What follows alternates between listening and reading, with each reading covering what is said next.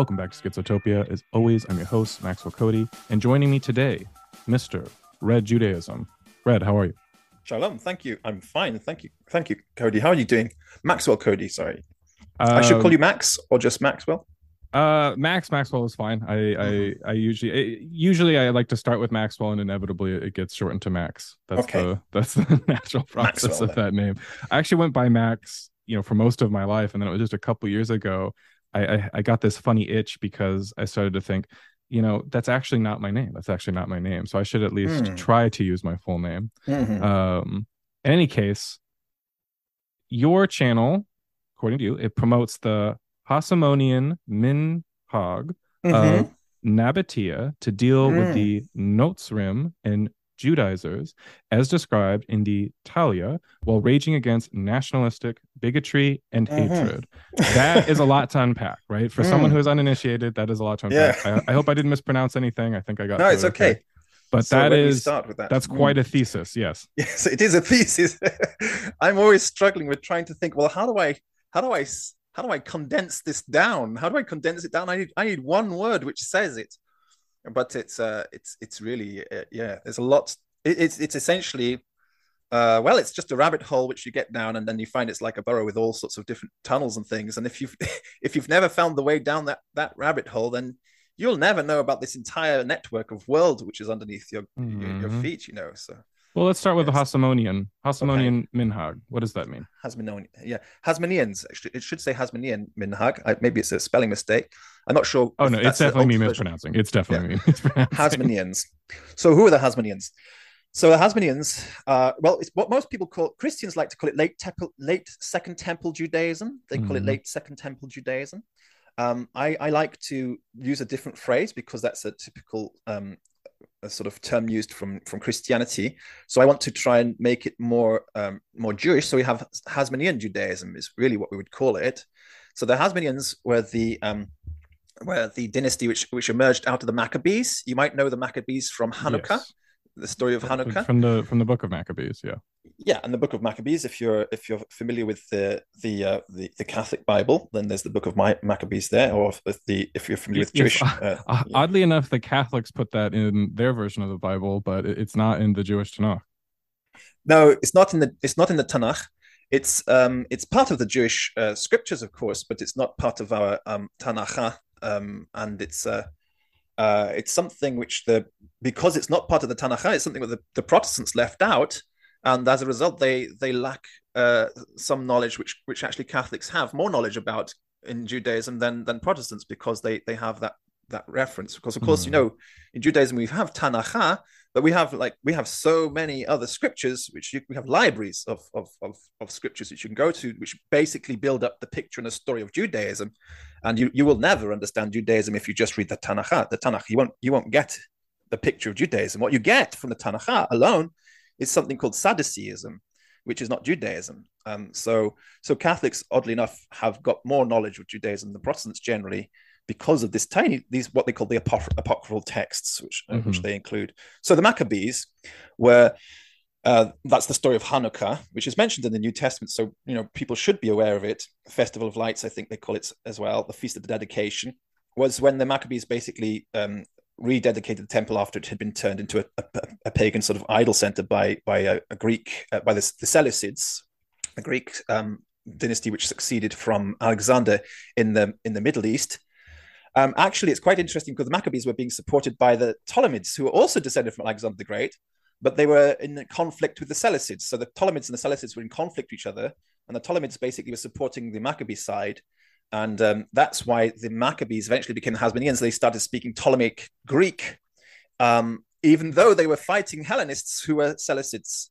So in the end, the Hasmoneans were Greek speaking Jews, um, but they were not Hellenists. it's quite people think okay, Hellenist means means a Gre- Gre- uh, Grecified or Grecianized sort of Jews are, are, all Hellenists, but actually that's not the case because the Ptolemaic side were also the Ptolemaic side were also um, um, Grecianized. I want to use the Grecianized to distinguish from Hellenized. It's a different word, just to show that there is a difference between Greek speaking and Hellenist, as people understand it, generally meaning somebody who's rejecting all Jewish culture and trying to become and live like a Greek. Uh, you know, not circumcising, dressing in a toga, and being a philosopher. Mm-hmm. So. Um, so you had these two these two things that the Maccabees were fighting against Hellenists, but they were still Greek, and they had the uh, Septuagint, which was which was specifically done for the Ptolemaic dynasty uh, for the Library of Alexandria. Alexandria. That was the and, and that was the um, translation um, of the Hebrew Bible into Greek. That's exactly right. It's not just the Hebrew Bible, actually. It's the translation of the the Tanakh plus uh, a lot of Mishnah, and Mishnah is the oral Torah because um, uh, we believe in Judaism that uh, Judaism is not just the Tanakh, not just the not just the Torah either, which was revealed at Mount Sinai, but we believe that the whole religion of Judaism was basically revealed at Mount Sinai, um, and some of it was written down, that's called the Torah, and some of it was not written down, that's called the Mishnah or the oral Torah. Um, and some people think that's the Talmud, but it was it was discussed in the Talmud. So so Judaism was revealed at Mount Sinai, and then the the Septuagint is attempt to try and translate into uh, Greek uh, the, the Tanakh plus a Judaic commentary and a lot of information, including all the way down the history of the Jews, all the way down to the time of the Maccabees themselves. So it's a it's a big uh, sort of sort of a tome about the, the, the, history of the Jewish people in Greek, including based on the Tanakh. So that's so, what they had. Yeah.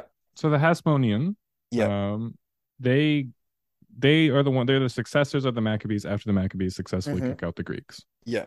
And yeah, descended from Maccabees. Yeah. Uh, give or take, what year was this? What oh, sorry. The, the the year of the Maccabees grief. I don't remember. It's in it's a it's the it's in the mid third century BC. Um, and the, the Hasmoneans, if I'm correct, and the Hasmoneans were already being called Hasmoneans in the second century BC.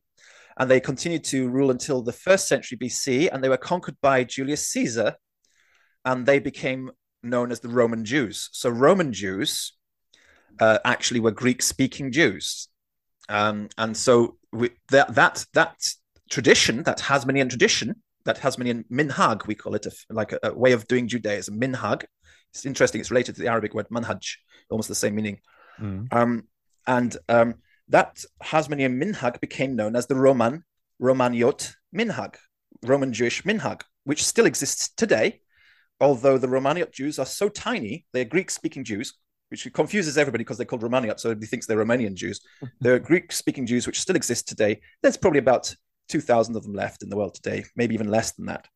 Um, and uh, they are the continuity like a 2000 they have a 2200 year continuity from the maccabees until until today. Um, and that is the hasmonean minhag which i referred to. It's basically another way of saying romaniot minhag because if i say romaniot people think it's got something to do with latin and romania. Right. so i had to make sure that we're talking about hasmoneans which is actually true. They are hasmonean minhag but they're called romaniot because they were conquered by rome. Julius caesar conquered them so that's why they're called Rom- romaniot today. So why is this your why is this particular historical um, manifestation of Judaism? Why is this your starting point? Right.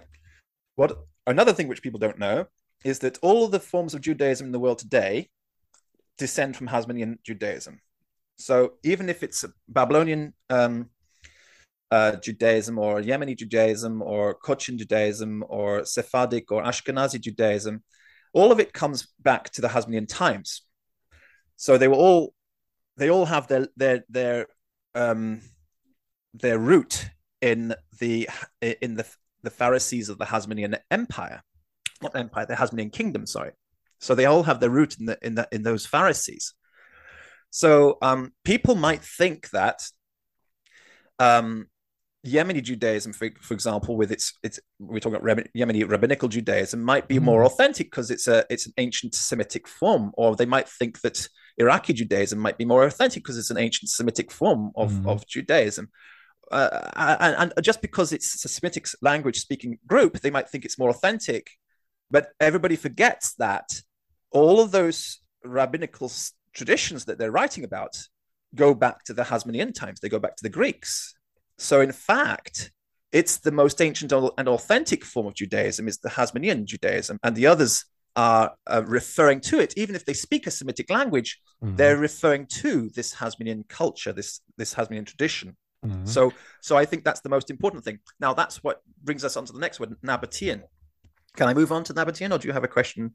Uh, uh, yes, uh, just real quickly. My my basic understanding is you had what's called First Temple Judaism, Second yeah. Temple Judaism, yeah. and then people say uh, after the destruction of the Second Temple by the Romans yeah. in uh, 70 AD, give or take, um, you, this is the beginning of rabbinical Judaism, um, mm-hmm. or Judaism as it's understood now. You know, modern to Judaism of the last 2,000 years um, is uh, is what you're saying is that Hasmonean Judaism is the original rabbinical Judaism. The original rabbinical Judaism. But yeah. something I've heard is that uh, the Yemeni Jews mm-hmm. went down into um, Arabia uh, after the destruction of the first temple.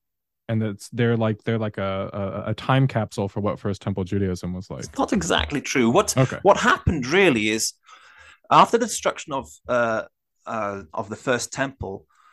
Um, well, even going further back, you know, the, with the Assyrian exile, there were Israelites who were scattered all over the place, in, in even ending up in Central Asia, Central Eurasia, and Russia, um, what we would now call modern Russia, and also Ethiopia, and um, well, they were all over the place. And then the destruction of the Second Temple, sure, yes, the rest of the, the exile of, um, of of Judah, the kingdom of Judah, um, they were their numbers were basically topped up wherever they had gone.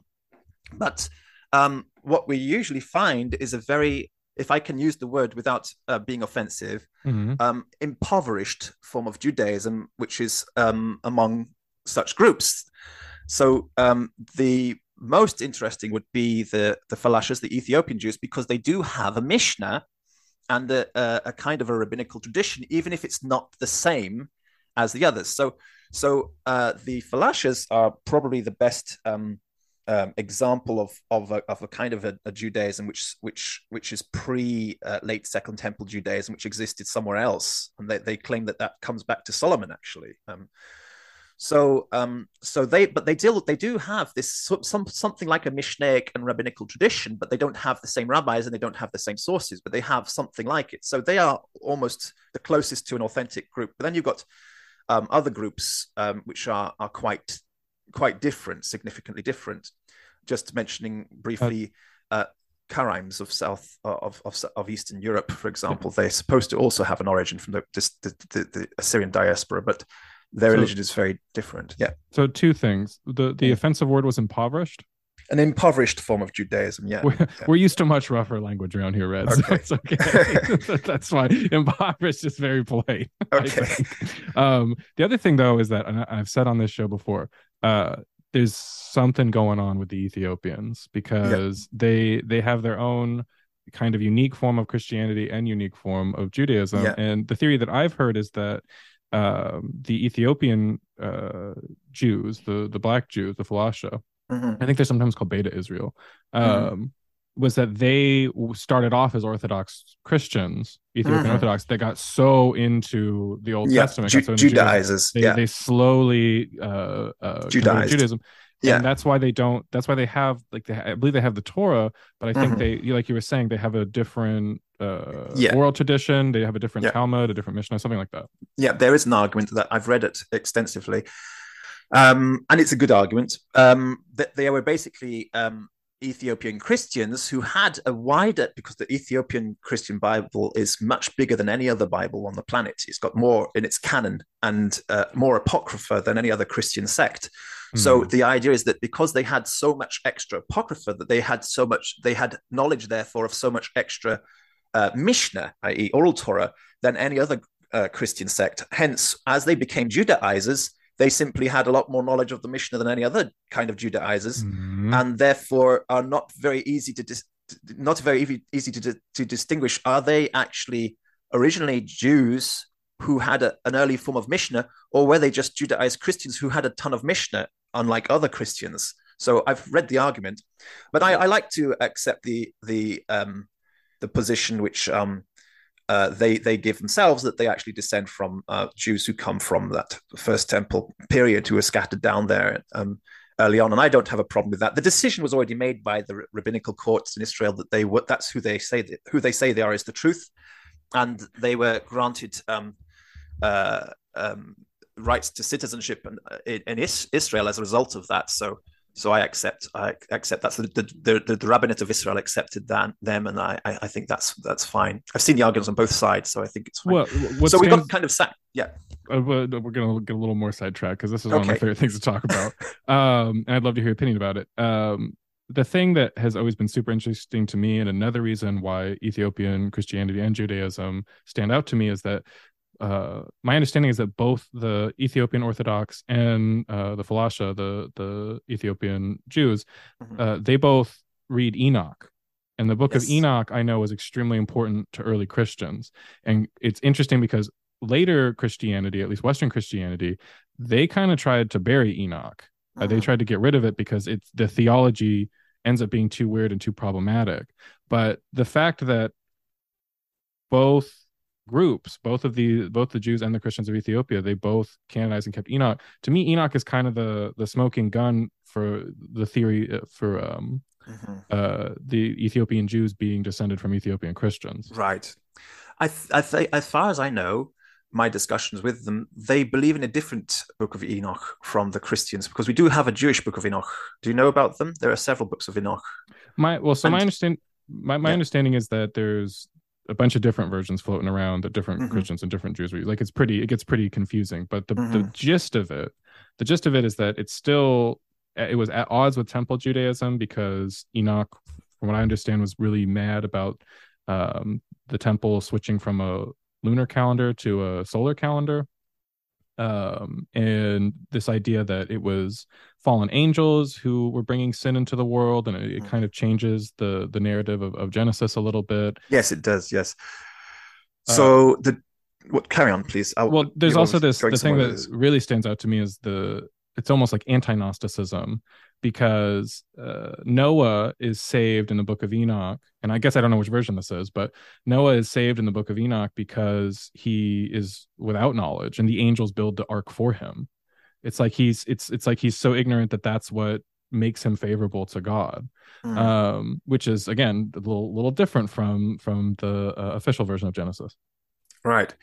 So first of all, the official Judaic position concerning the um, you know that first that famous verse the sons of god saw that the daughters of men were beautiful and came in and took them as wives and they were children were born unto them these are the mighty men the gibborim of old anshe hashem the, the men of renown um, that's in genesis what you just that's said. in genesis yes. chapter 6 verse 5 i think i just quoted um, maybe 4 maybe i think it's 5 um, and this uh, uh, traditional explanation and understanding in Judaism, sons of God refers to Seth and his people, and daughters of men refers to uh, Cain and his people, the daughters of Cain, the women from Cain's people. So, so the men from Seth's people and the women from from Cain's people. Seth's people being the sons of God, Cain's people being the daughters of men or the people of children of men. The word it uses is ha'adam, and ha'adam in the Bible and in Judaism consistently is is wicked. Um, whereas we also have Adam, not Adam, who is consistently good and the best of creation. So, so um, what happens is um, the Nephilim who come to be in the earth in those days and after that, when the sons of God came in unto the daughters of men and took and, and took them as, as wives, uh, the Nephilim means the fallen ones. It means jealous people, people who are jealous of um, of the sons of God having. Uh, that means the people of Seth and the people of Cain mixing, or the women of Cain and the, and the men of Seth mixing, caused jealousy amongst other people who are called Ha'adam, who are called still called, which means mankind. So, um, so the traditional Jewish view is that there was a jealousy amongst mankind because the son, the, the men of Seth were mixing with the women of Cain. And you have to, well, who's the mankind then? Well, they were the Nephilim, they were the fallen ones. And so, who are they? And they are the ancestors of all humans on planets. So, the Jewish Judaic point of view is that we all descend from all of us, every human being on the planet descends from Nephilim, fallen ones, fallen angels. Who, what kind of angels? Called the Ishim that's the, the, the, rank of angels that we are, humans are, is actually Ishim. We're actually the fallen rank of Ishim. We're the fallen angels who are called the Ishim. And this is all from the Bible. You can see this in the Hebrew language as well. now, what um, the Christian book of Enoch, which the Ethiopians have, does is it, it kind of turns it around. So it makes out that uh, the the people who are on the planet were good until the sons of God who were fallen angels mixed yes. with the daughters of men and they be- so it's like whoa so so it's the exact antithesis of judaism Well, so I haven't come across philosophies who have this antithesis idea, but this antithesis idea is there in Christianity, and I and it's it's very clearly for me, it's very clearly a relic of Gnosticism. Because in Gnosticism, the key point of Gnosticism is this: not the God of Abraham, Isaac, and Jacob, um, Hashem, who um, created Adam and Eve, you know, Adam and Hava, and and and uh, in the in the Garden of Eden, not him who's the good guy. In Gnosticism, they say no, he's the bad guy. The serpent in the tree, he's the good guy. That's what Gnosticism teaches. So so um, this view uh, of the the um, the complete sort of antithesis, as I talked about, that we are actually the fallen people, and then you know there was a message comes down from heaven to to guide the children of Seth into into righteousness, and then his descendants going down to Noah becoming more and more righteous is exactly you know the opposite of Gnosticism because we are getting guidance from the God of Abraham, Isaac, and Jacob, who is enlightening us and making us more wise, and we're going down that direction. Whereas the the the the Christian view is uh, is is affected by Gnosticism so it's exact opposite that the people who mixed, the, the sons of God and the children of men who mixed were the wicked ones, and um, the ones who were there beforehand were the good ones. And the, the, the reason why it's different is because it's quite. I, I, wish I had a diagram to try and explain this. Let me. Try, it gets very, these genealogies use. get very complicated. Yeah, yeah, I think got an image actually. Can I? But I don't think it's going to be useful for our audience. But it'll help me if I can share the image, so I can so I can talk about it while I'm. Yeah let me just open that image so so that I can have something. Um, if I remember correctly, in Enoch, you know the these uh, fallen angels they they start to teach women how to wear makeup and they teach men how to make weapons, right? Yeah. And this is like the beginning of um, you know, the earth is filled with blood, this kind of thing. Mm-hmm. It's, it's, funny because it's very similar to uh, 2001 Space Odyssey. So uh, the idea, yes, so the idea is that civilization was given to mankind from these fallen angels. This is an and and and it's quite interesting, yes, because the Christian view is that a civilization is basically a, a bad thing, learning is a bad thing. This is this is Christian being influenced by Gnostics that civilization mm-hmm. is, a, is a wicked thing and that it's being taught to you by fallen angels. Whereas in Judaism, it's the exact opposite. Uh, the civilization is coming to the people who have repented. Cain repents, and his his descendants, uh, Jabal, Jubal, and Tubal Cain, become the, the founders of musicians and tent makers or architects, if you mm-hmm. like, and um, um, metalsmiths. Because Cain repented, he turned. He was a murderer, yes, in the beginning, but he repented. He said, "My punishment is too much for me to bear." And he turned to Hashem, and Hashem put a mark of protection on him. Now, the Christian view, as a result of Gnostic influence, is that, that God punished him somehow and put a curse on him, and mark the mark on, of Cain was a curse. But actually, the correct view is no, the mark of Cain is not a curse, it's a blessing. It protects him and his descendants, and they become uh, ultimately the daughters of, of, of Cain, one the ones who marry into the sons of, of Seth. So it's a very opposite view. I mean, you, you've got two different world views. One that Hashem the God of Abraham, Isaac, and Jacob is, is good and wants to enlighten mankind. And those who rebel who rebelled against him are wicked. And the other opposite view, the Gnostic view, the, the first view is the Jewish view. The Gnostic view is that no, God of Abraham, Isaac, and Jacob is evil, and the ones who rebelled against him are good. And as a result, you have these two very conflicting worldviews causing a lot of problem. Mm-hmm. So I, my I, understanding, uh, we probably should have a Falasha here, but my understanding to clarify because we've got the Falasha thing. It's, it's out. It's on the edges of my my knowledge. But the best thing uh, we should do is probably have a Falasha here to confirm. But my understanding with with discussions from the Falashas is that that's what distinguishes a Falasha from an Ethiopian Christian. That they adopted the Judaic worldview rather than uh, maintaining this Gnostic worldview or Gnostic influenced worldview, which many Christians have and many Protestants have in the world today. Still, they still um, are sects of Protestants out there who think that uh, knowledge is evil because they don't see it as the what we call in Judaism the tree of knowledge of good and evil. And there's the key good and evil is mm-hmm. what it's knowledge of about. Knowledge is not a bad thing, it's a good thing, but knowledge of good and evil implies experiential knowledge of evil because unless you have experiential knowledge of evil, that means pain and suffering and death, then you won't know what is good. Mm-hmm. So for us, the tree of knowledge of good and evil means pain, suffering, and death. Whereas uh, Protestants have got a lot of Protestants and other Christians have got um, not all have got an influence of Gnosticism where they think it's just the tree of knowledge, full stop, and that causes a, a weird situation where you have a split happens. You have kind of uh, some Christians going off and say, Well, I want to know more about this knowledge, and they become Gnostics and they turn against the God of Abraham, Isaac, and Jacob, and they get into all sorts of weird and wonderful yeah. sects. Marcion. And yeah. Yeah, and and the uh, and the other Christians say, Well, in that case, I'm going to shut down knowledge, and I don't want to know anything about knowledge because it's evil. but both of them are influenced by Gnosticism. Well, I would say my my general take is is that, and I'm very I'm agnostic in a lot of ways, but um, what what it looks like to me now, what Christianity was, it was some kind of messianic Jewish movement mm-hmm. um, that believed in an imminent apocalypse, and whether that was what Jesus or the disciples or Paul was actually teaching or not, I'm not 100% sure, but it's very clear to me that the early church believed in an imminent total world changing apocalypse. Mm. And when that didn't happen, you either you got this like fully Hellenized Judaism in the form of um, Orthodox Catholic Christianity mm-hmm. that I think as the centuries went on, they basically had to become they had to invent new Judaisms. Like I know that Orthodox Christianity, a lot of their views on uh, the Old Testament are actually pretty close to Judaism, because you know, in other words, I don't think that the early church was built to last.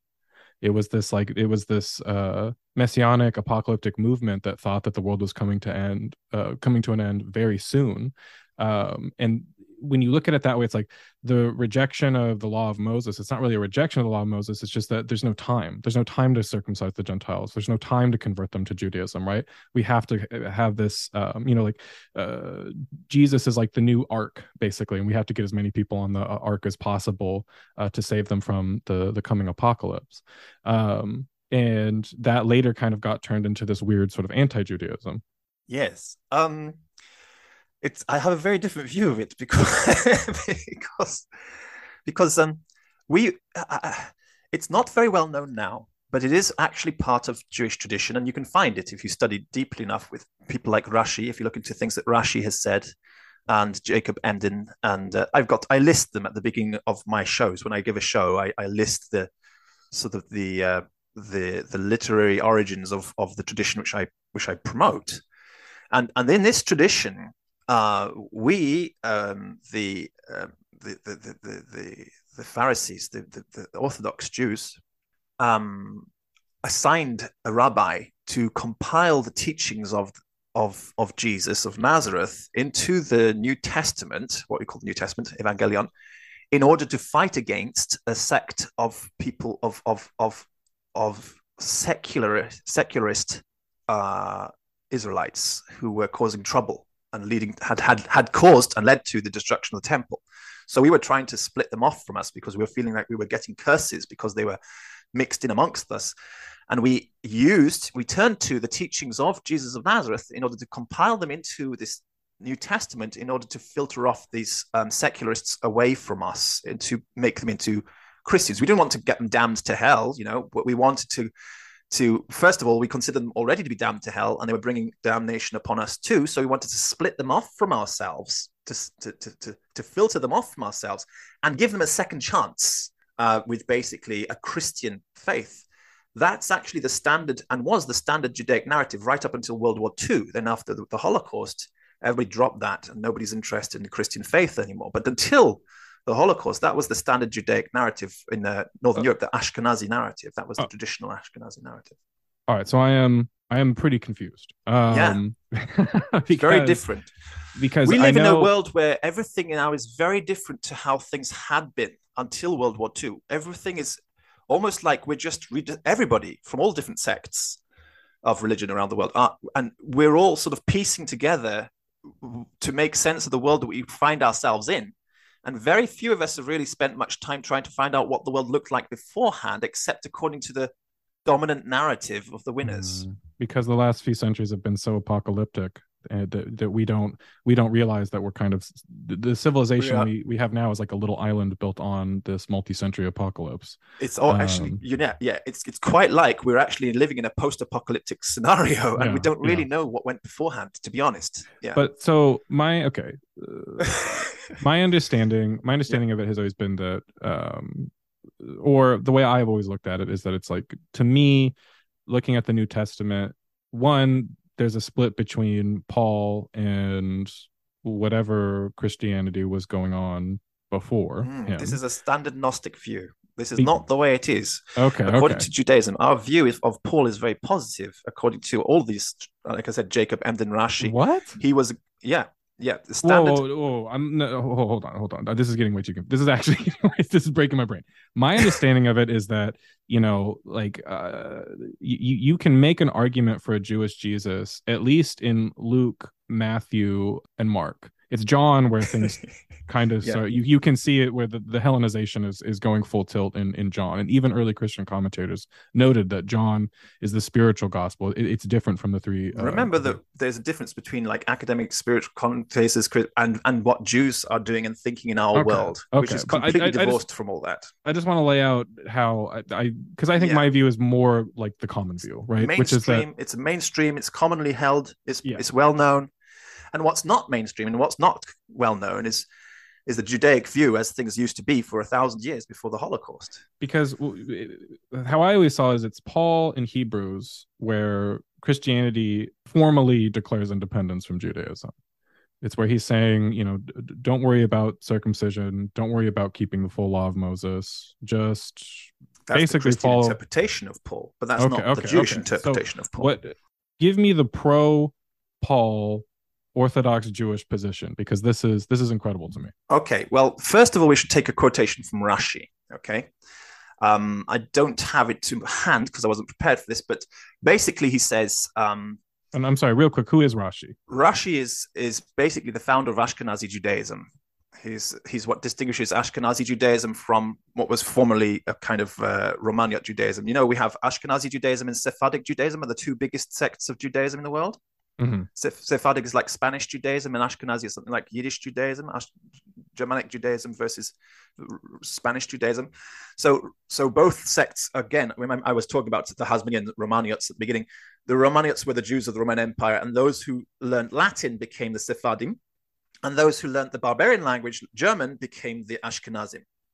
Okay, so when these two sects sort of were crystallized, when they crystallized um, major person who crystallized the Ashkenazi sect. His name is Rashi. He's very important. And um, basically, if you've ever heard of Chabad Judaism, they have two sort of they have three things, three pillars of Chabad Judaism. They have Rashi for the Ashkenazi side, they have Rambam for the Sephardic side, and they have their own um, Rebbe Menachem Schneerson, who sort of fused the two things together to make a, a, a, unified form of Judaism. But Rashi is the is the founder of really Ashkenazi Judaism.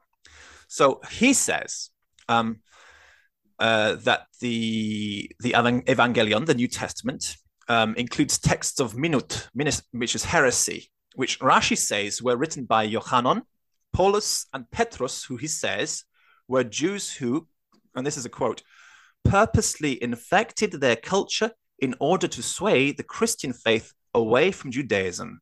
They themselves were not heretics, but did so for the benefit of the Jewish people as is written in the book, the Telia Yeshu, unquote. So that's what Rashi tells us.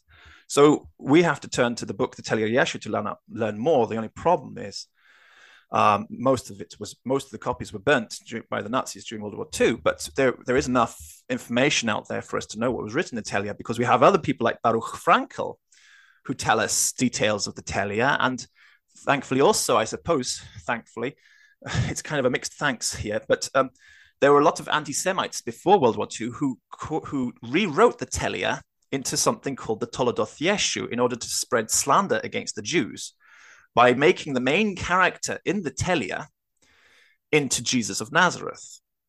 Um, and well, okay, if you know that that's not Jesus of Nazareth, but the main character in, in, in the Telia is is actually somebody called Ben Sitada, then you can use those Toledoth Yeshus to, to, to sort of get more knowledge about the Telia as well. So, so thankfully, those Toledoth Yeshus were, were written and they tell us something about the Telia as well.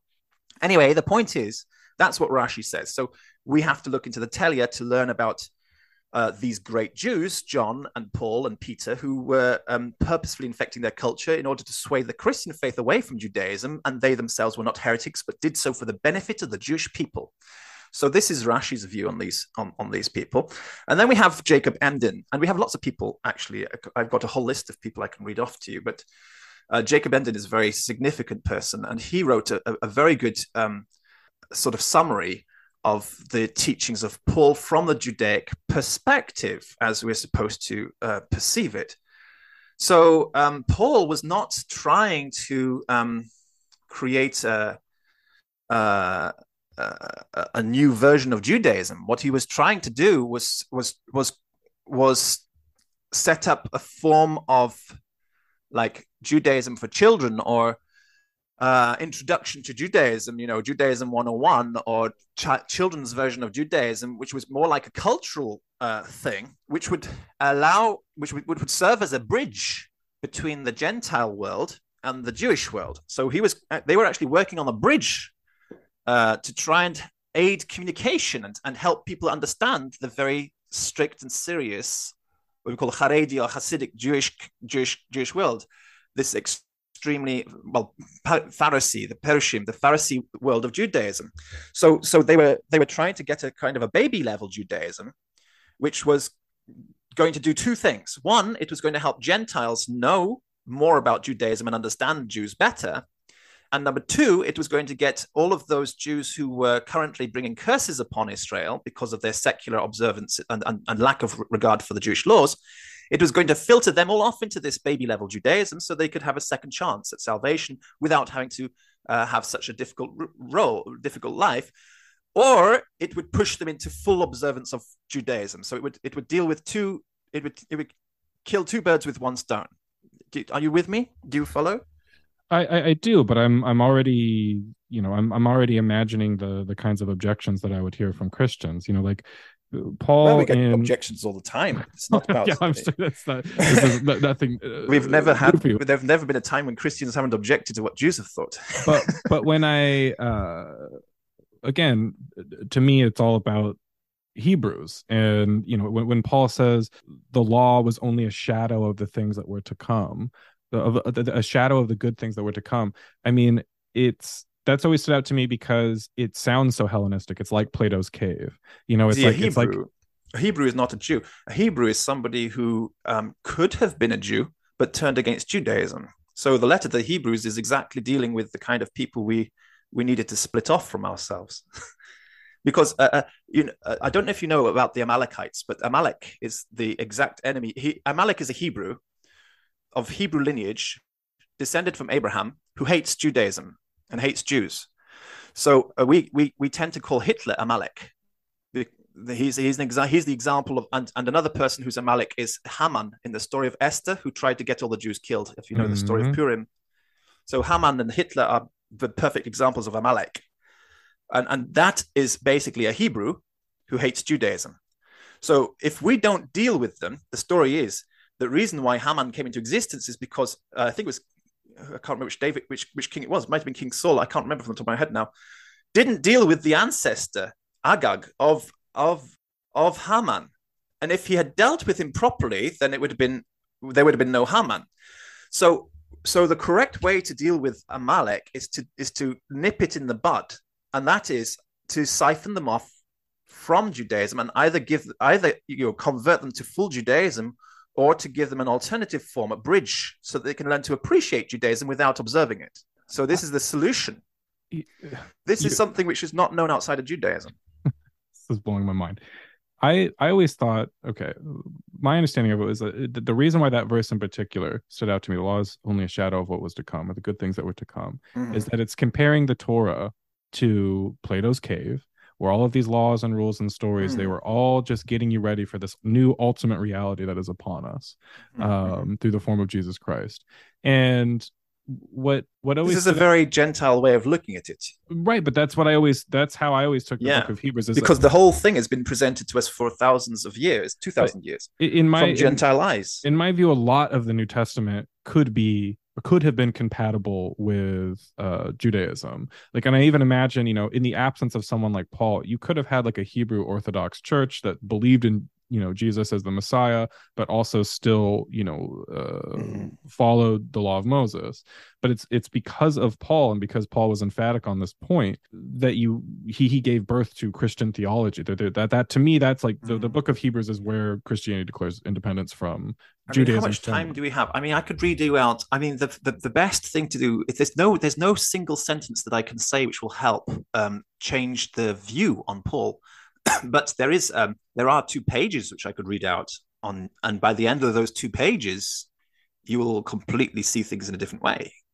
because here's the other thing that I always thought was very odd in Christianity, and especially in Hebrews and especially in Pauline theology, is that to me it makes it sound like the Torah and the Old Testament, uh, or the Hebrew Bible, uh, the Tanakh, that the whole thing was like some elaborate prank just to show you that it doesn't work. Right? I mean, this is this is how this is a very was to me typical anti-Judaic view. Yeah, This is how Christianity This- was preached to me as a kid. Yeah. The, the the law was there to prove that the law doesn't work, and I always thought that that was a, such a it's a joke, isn't it? Yeah. the- Well, this is the, this is obviously why this is why Jews have such a disregard for Christianity because it's uh, it's it's the dominant view, and and Islamism too. You know, these there are two billion Christians and two billion Muslims in the world telling everybody what Judaism is about, and there are 17 million Jews who say shrugging and saying, "Well, what can we do about it? Everybody thinks they know." But it's a complete uh, arrogant uh, strawman position you're just building a straw man against the Jews, and you're Mhm. building and you're appealing to majority. This is the Christian trick, Christ, not Christian Christianity. It's a straw man view of Judaism, and it appeals to majority. Two fallacies, two fallacies, and so nobody actually knows what Judaism is really all about. So- they only know what Christianity says it's about, and because Christianity appeals to majority, that's what all the academics are saying too.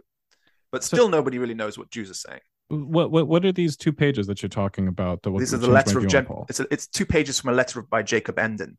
If It's- you're if you're willing to read it, I'm more than happy to listen to the entire thing right. because I find this to be one of the most incredible things anyone's ever told me. That that Paul was actually trying to protect Judaism by creating Christianity, which is what I th- not just Paul, John as well. And he's the you see, we would say, as you said, you know, Matthew, Mark, okay, Luke, John, Paul, oh, and, and exactly and, and exactly here, Matthew, Mark are not mentioned by Rashi.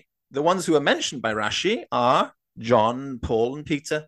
And he's these are the writings of the New Testament, which he says, like, no, they're not heretical. These are the, to the benefit of the Jewish people. But uh, and Jacob Emden also explained too. So it'll take a while. Let me just go and have a look up here to see on my shelf if I got the book in this room. Yeah, I do. I just have to unplug you from my ears for a second because my headphones don't reach that far. Okay. So I'll just unplug and I'll go and get that book and come back. And I'm back. So let's open up the letter. All right. So let's see how many pages this is. This is one, two, three, four, five, six pages long actually. Let's see how I go with the first couple of pages and see see see if you tell stop me when you start to get the picture. Okay. Okay, all right. All right. When it stops So being Rabbi- shadows, you know, Sorry. When it stops being shadows, I'll let you know. stop- yes. All right. So thank you for letting me re- read out uh, Jacob Emden's letter here. This is from Seder Olam Rabba Vezuta. Okay. And it's uh, Rabbi Yaakov Emden, of course. He, he it's a, it's a, it's an excerpt. These six pages are an excerpt, and this is in a book um, called Jesus the Pharisee by Rabbi, Orthodox Jewish Rabbi Harvey Falk, which is in opposition to the other book called Jesus the Pharisee by secular academic um, Hyam Maccoby. You know, the name Hyam Maccoby sounds so Jewish, so everybody buys that book. And Harvey Falk seems so not Jewish, a little Falk, bit Jewish, yeah, Falk doesn't. a little bit Jewish. And so uh, people don't buy Harvey Falk's book, but he's the real Jew, and Hyam Maccoby is just the secular academic. So everybody buys the wrong book, um, Jesus the Pharisee. But this is in that book. This is page 17, and it's an excerpt from Jacob Emden's letter. It starts For it is recognized that also the Nazarene and his disciples, especially Paul, warned concerning the Torah of the Israelites, to which all the circumcised are tied. And if they are truly Christians, they will observe their faith with truth and not allow within their boundary this new unfit Messiah, Shabbatai Tzvi, because it's a letter against Sabbatai Tzvi, Mm-hmm. uh, who actually I, I I I actually sympathize with actually, but it doesn't really matter because I really very much understand Jacob Emden's point of view here. Um, Sabbatai Tzvi, who came to destroy the earth. He continues, but truly, even according to the writers of the Gospels, a Jew is not permitted to leave his Torah. For Paul wrote in his letter to the Galatians, Galatians 5, I, Paul, say to you that if you receive circumcision, the Messiah will do you no good at all. You can take it from me that every man who receives circumcision is under obligation to keep the entire Torah, unquote. Again, uh, because of uh, this, he admonished in a letter to the Corinthians, 1 Corinthians 7, that the uncircumcised, sorry, that the circumcised should not remove the marks of circumcision, nor should the uncircumcised circumcise themselves. Many have asked that Paul appears to contradict himself here. In the Acts of the Apostles, Act 16, it is mentioned that Paul circumcised his disciple Timothy, and they found this very puzzling. For this act seemed to contradict the latter text, which seems to indicate that he considered circumcision a temporary commandment until the Messiah's arrival. But this took place after the time of the Nazarene. Therefore, you must realize and accept the truth from him who speaks it, that we see clearly here that the Nazarene and his apostles uh, and his apostles did not wish to destroy the Torah from Israel. God forbid. For it is written also in Matthew chapter 5 that the Nazarene having said, do not suppose that I have come to abolish the Torah. I did not come to abolish, but to fulfill. I tell you this so long as heaven and earth endure, not a letter nor a stroke will disappear from the Torah until it is achieved. If any man, therefore, sets aside even the least of these Torah demands and teaches others to do the same, he will have the lowest place in the kingdom of heaven. Whereas anyone who keeps the Torah and teaches others to do so will stand high in the kingdom of heaven. Un- unquote. This is also recorded in Luke chapter 16. It is therefore exceedingly clear that the Nazarene never dreamt of destroying the Torah. We, Jews, similarly find Paul, uh, find Paul his disciple in a letter to the Corinthians, 1 Corinthians 5, accusing them of fornication and condemning one who had lived with his father's wife. You may therefore understand that Paul doesn't contradict himself because of, uh, bec- because of his circumcision of Timothy, for the latter was the son of a Jewish mother and a Gentile father, Act 16. And Paul was a scholar, an attendant of Rabbi Gamaliel the elder, well versed in the laws of Torah. He knew that the child of a Jewish mother is considered a full Jew, even if the father should be a Gentile, as is written in the Talmud and the codes. He therefore acted entirely in accordance with the halacha, that's Jewish law, by circumcising Timothy. This would be in line with his position that all should remain in their own faith, 1 Corinthians 7.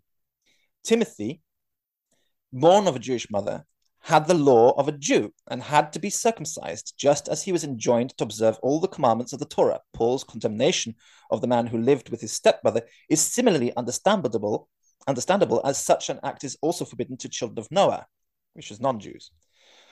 For all who are circumcised are bound by the commandments. This provides a satisfactory reply to the question. This will also solve the apparent contradictions in the Nazarene's own statements. Christian scholars have assumed for, from certain passages in Gospels that he wished to give new Torah or to take the place of the Torah of Moses. How could he then have said explicitly that he comes to ful- only to fulfill it? But as it is, but it is as I have said earlier, that the writers of the Gospels never meant to say that the Nazarene came to abolish Judaism, but only that he came to establish a religion for the Gentiles from that time onward. Nor was it new, but actually ancient, they being the seven commandments of the sons of Noah, which were forgotten. The apostles of the Nazarene then established those laws anew.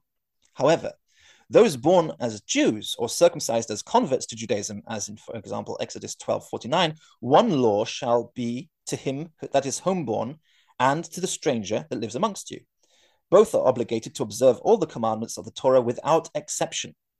But for the Gentiles, he reserved the seven commandments of Noah, which they have always been obligated to fulfill. It is for that reason that they were forbidden to uh, pollution of idols or fornication or bloodshed and things strangled, Acts 15. They also forbade them circumcision and they forbidden Sabbath.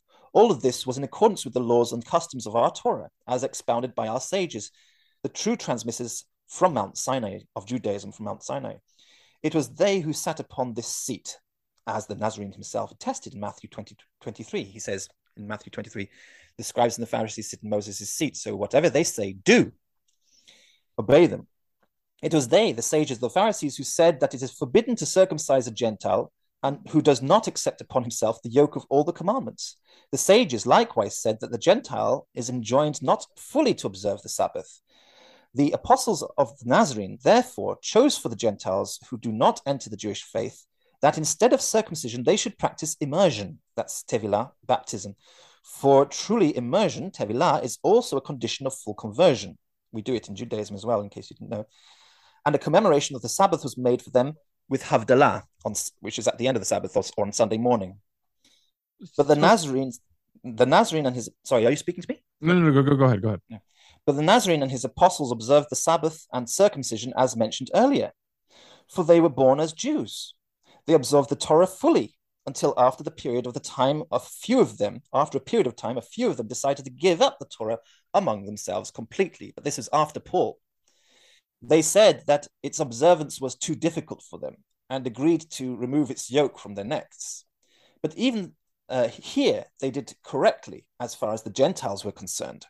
For they, uh, which is in Acts 15, for they were not commanded to observe it. The Gentiles were not observed, commanded to observe all the laws.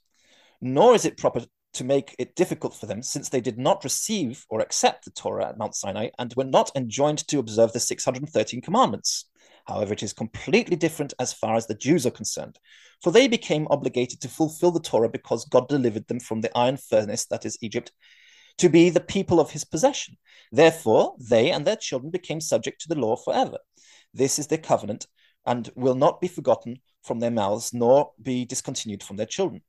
For it they have given their lives throughout the generations, as the psalmist has recorded in Psalm 44 18. All this is come upon us, yet we have not forgotten thee, neither have we been false to thy covenant. Certainly, therefore, there is no doubt that one who seeks truth will agree with our thesis, the Jewish thesis, that the Nazarene and his apostles never meant to abolish the Torah of Moses from one of one who was born as a Jew. Likewise, did Paul write in his letter to the Corinthians, 1 Corinthians 7, that each should adhere to the faith in which each was called. They therefore acted in accordance with the Torah by forbidding, forbidding circumcision to the Gentiles, according to the halakha, the Jewish law, as it is forbidden to one who does not accept the yoke of all the 613 commandments. They knew that it would be too difficult for the Gentiles to observe the Torah of Moses. Therefore, they forbade, they, they forbade them to circumcise themselves, and it would suffice that they observe just the seven laws of, laws of Noah as commanded upon them through the halakha from Mount Sinai and in mm-hmm. Acts 15. okay. Yes. So starting to get it? Well, my understanding was that the the circumcision of I'm pretty sure it's Timothy. It's one of my understanding was Paul because he was at odds with the other uh, mm-hmm. apostles. Uh, because what Paul was preaching was a little bit more radical. Yes, um, that he was duplicitous, duplicitous, that he was sly and sneaky. He did it just to just to kind of get by and uh, as a point, as yeah. a show of good faith to to you could put it that apostles. way, yeah, or otherwise that he was du- duplicitous and two faced. But the Jewish view is no, he wasn't. He wasn't too two faced. He wasn't being sly, sneaky, duplicitous, or too or insincere, and just trying to you know no that he because he could have if it was an act, it, it, it, when he spoke out against Paul, for example, not Paul, Peter, and he was criticizing Peter for behaving like uh, behaving differently when people from James was watching him from when he w- did when he was without those people from James watching him. Paul is somebody who is not afraid of being outspoken. So he's very clear and saying, if you allow yourselves to be circumcised, Christ will be no good to you at all. And yet he goes and circumcises Timothy. What is he, a hypocrite? From the Christian perspective, yes, he's a hypocrite.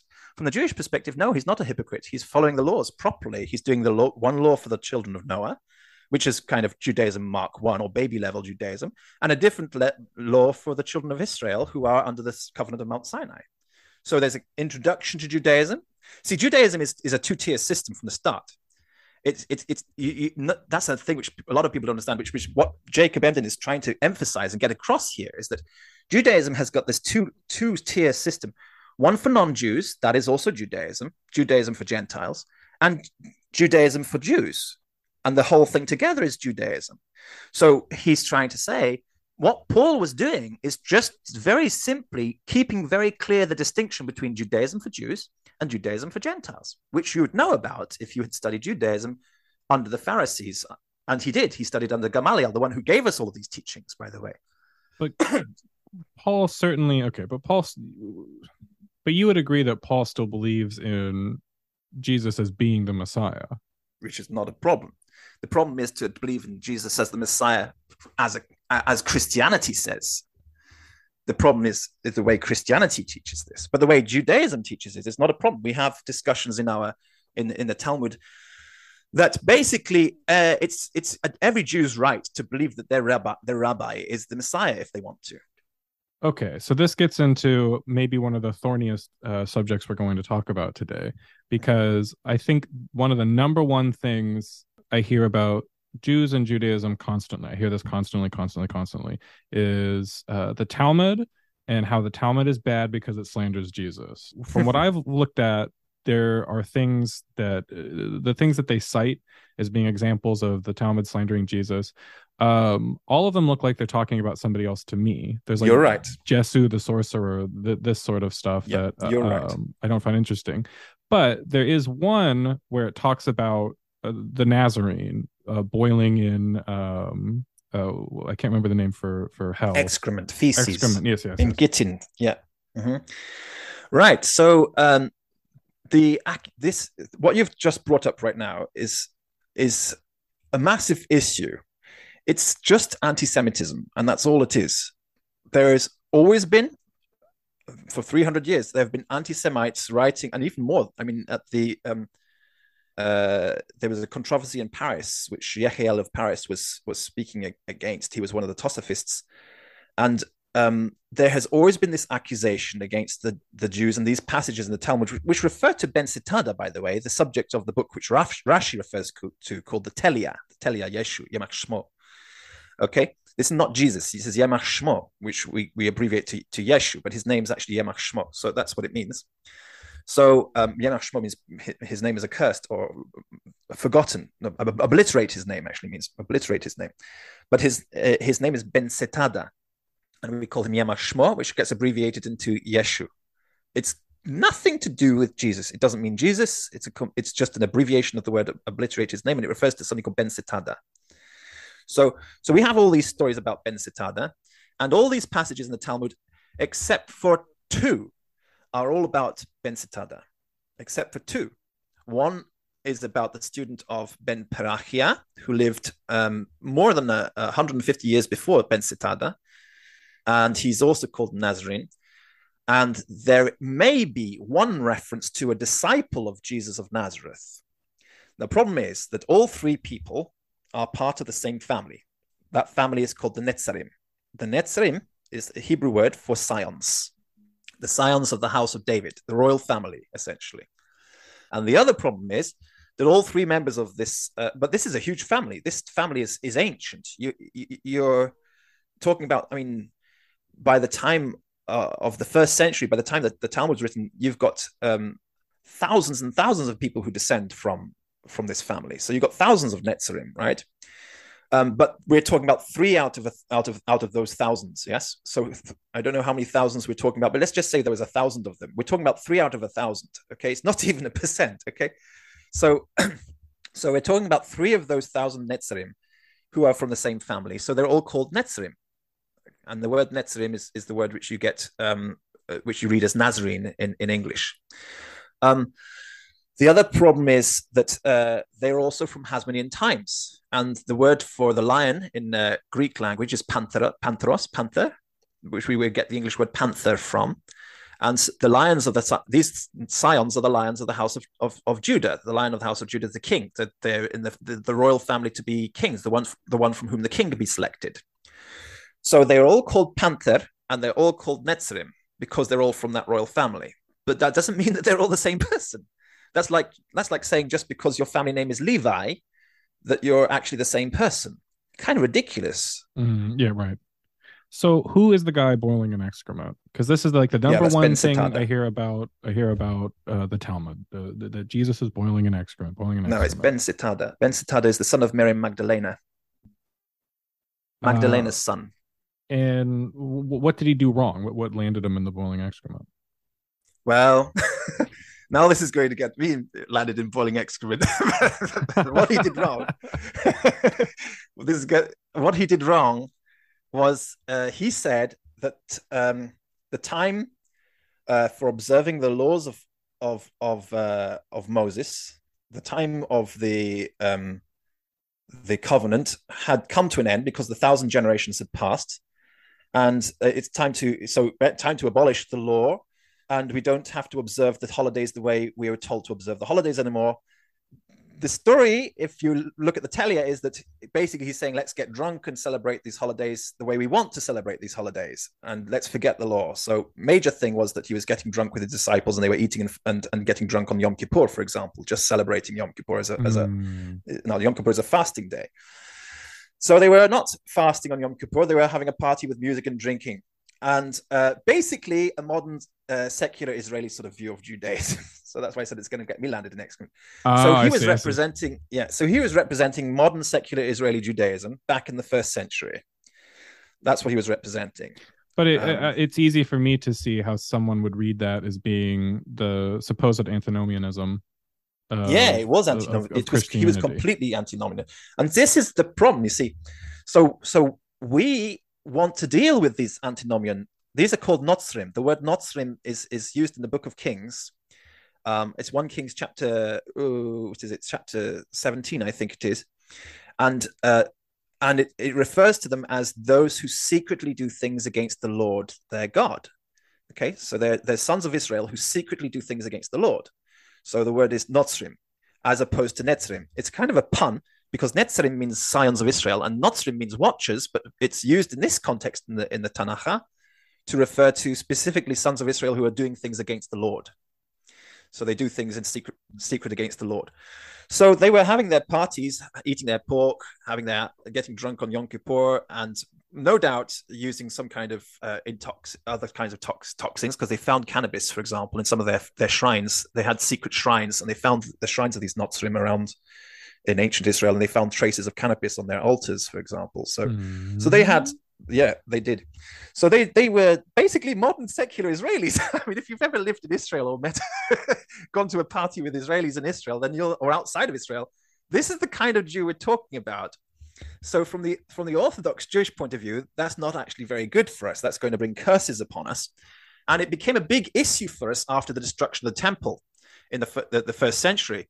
Because uh, the view was that the destruction of the temple had come upon us because of this kind of Jew. So we had to seriously do something about this kind of Jew.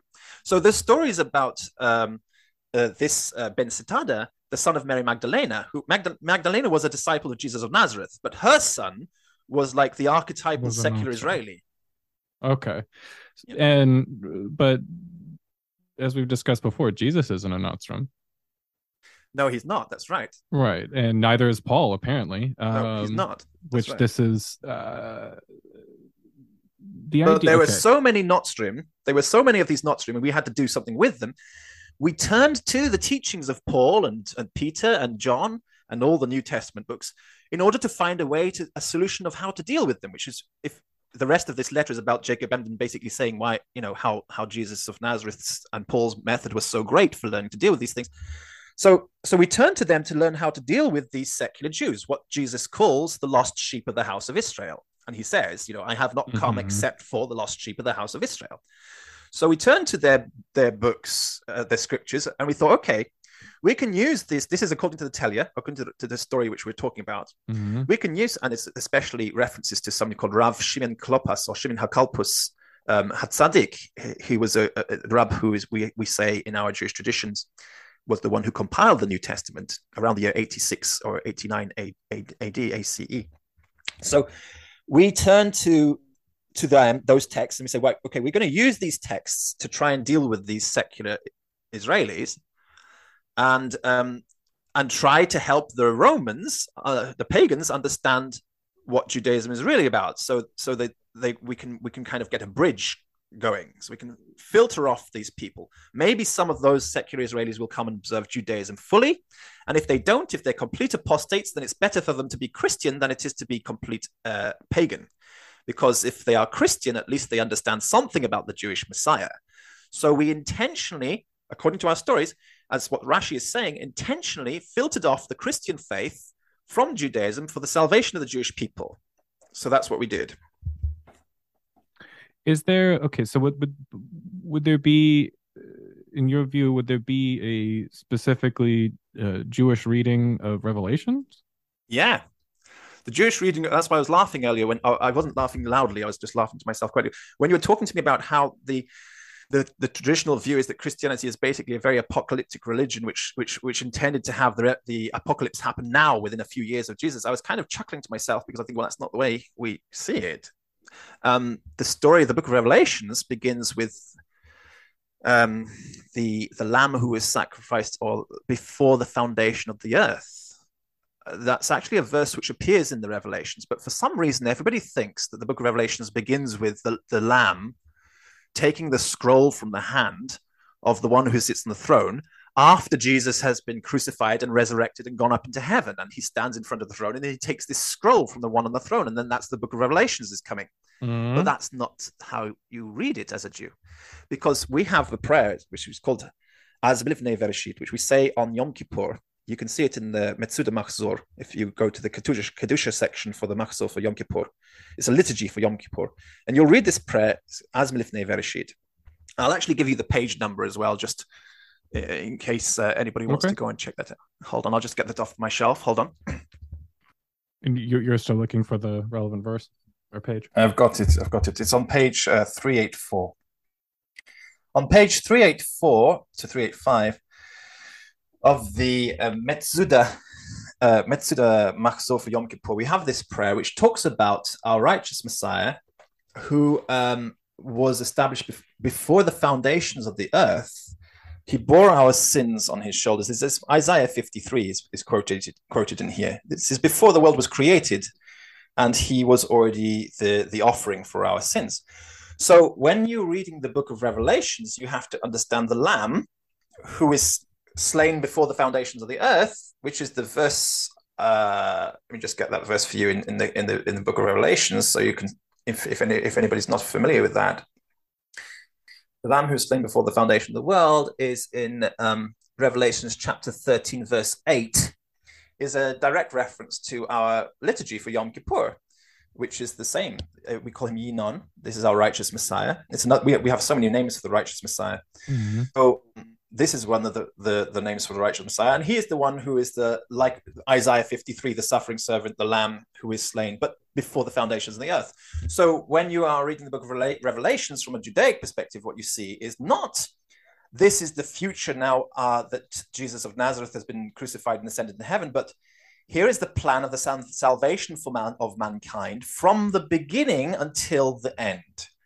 So things like, you know, the um, they have these chimeras, these lions with the serpent tails, um, who who uh, there are something like 200 million of them. Mm-hmm. That's something which has which has happened in the past, way way in the past. Hence, we have the Greeks with their um, depiction of chimeras, which is exactly what's described there. This is basically a kind of demon, 200 million demons released on the earth, way way way in the past, and they're still amongst us today.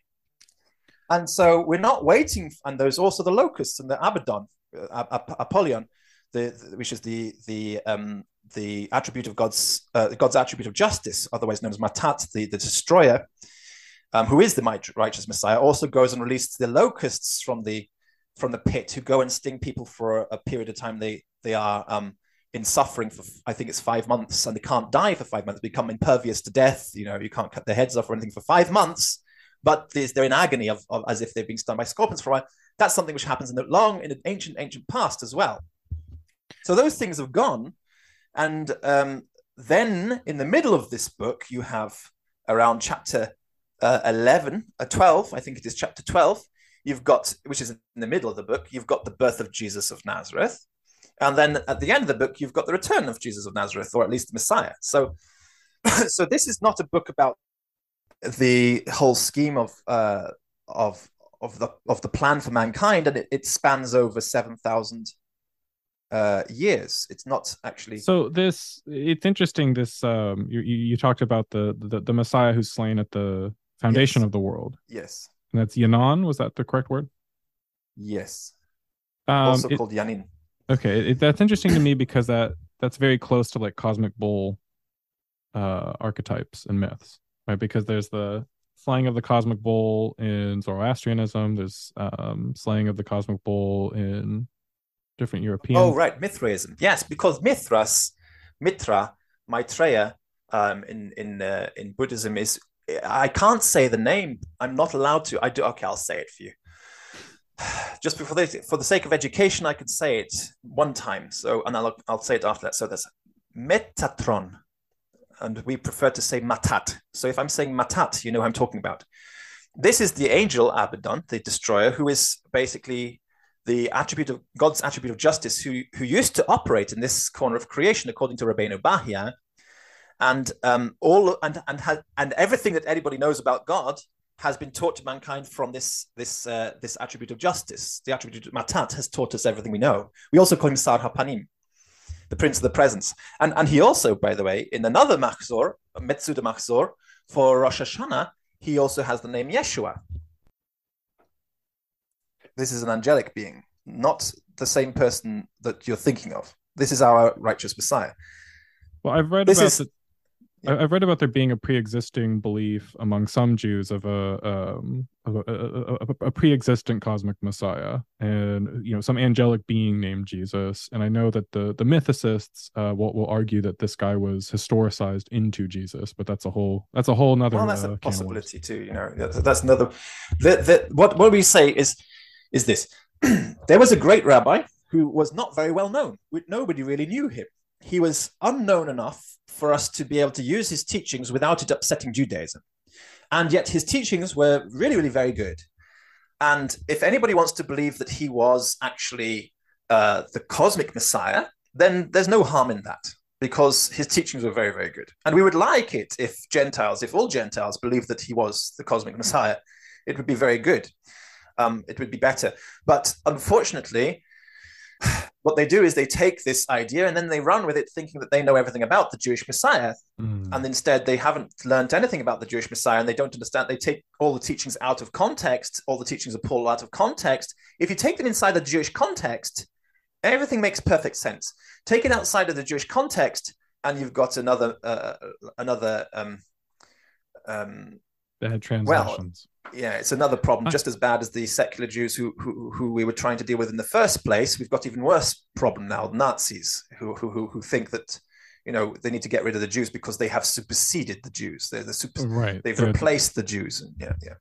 Well, so I don't want I don't want to uh, make you blaspheme or, or speak out of turn, but were you implying that there's a connection between Mithras and the angel Metatron?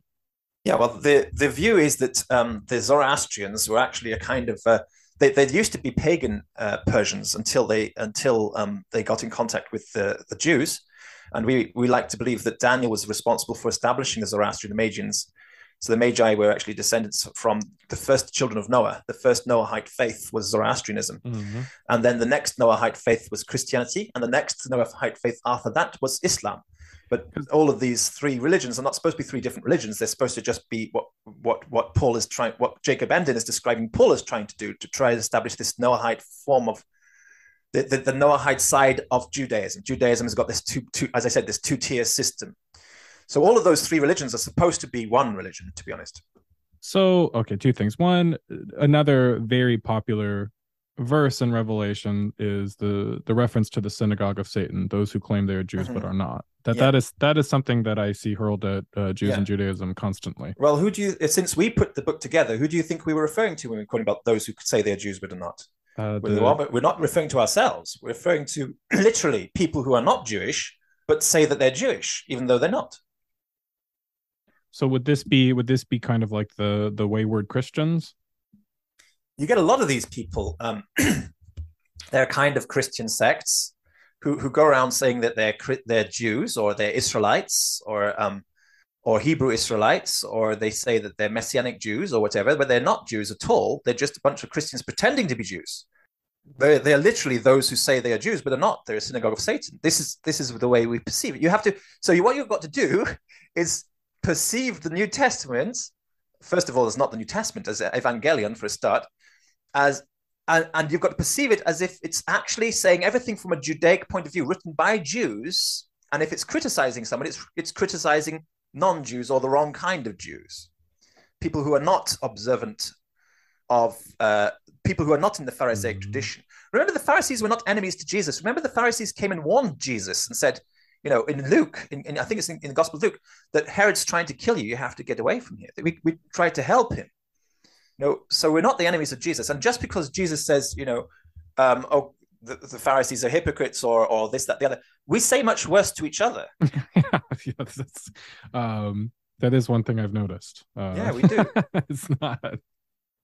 Um, because uh, the point of being a Pharisee is that you're you're trying to be really precise on Judaism. And so if you're trying to be really precise on Judaism and then you go off saying something wrong, and I can get this against me, then somebody can come against me and call me a son of Satan because mm. I uh, they they consider what I've I've I I'm I'm saying to be against myself. Right, and, so and son, son they're not God. saying it to hurt me; they're saying it to help me just just like how son of god and son of man we're, not always meant to be taken literally right? I mean these terms of course are, not. right. no it just means yeah no of course um, but so, when we talk about the synagogue of satan that's a different group. The synagogue of satan are literally those who say they're jews but they're not. They're just not jewish.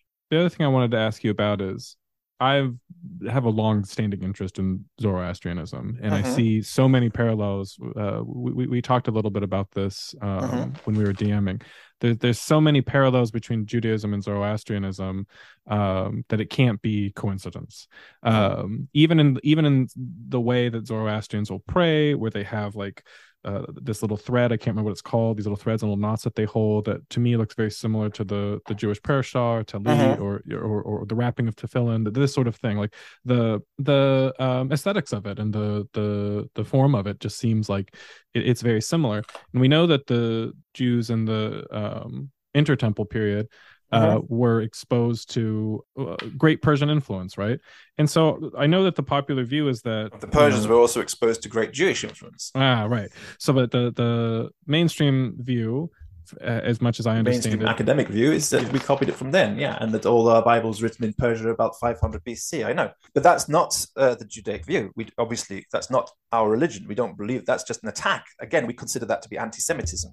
Um, so well but okay but what what people would point to is they would say you don't really get references to an apocalypse in the torah in the, the five books we of do. Moses. isaiah 63 for example but, it, but but isaiah is a prophet later living in oh sorry you said the torah i thought you yes, said tanakh yes, yes, sorry well there is a reference to the um the, the, blessings and the curses and being scattered amongst the nations mm-hmm.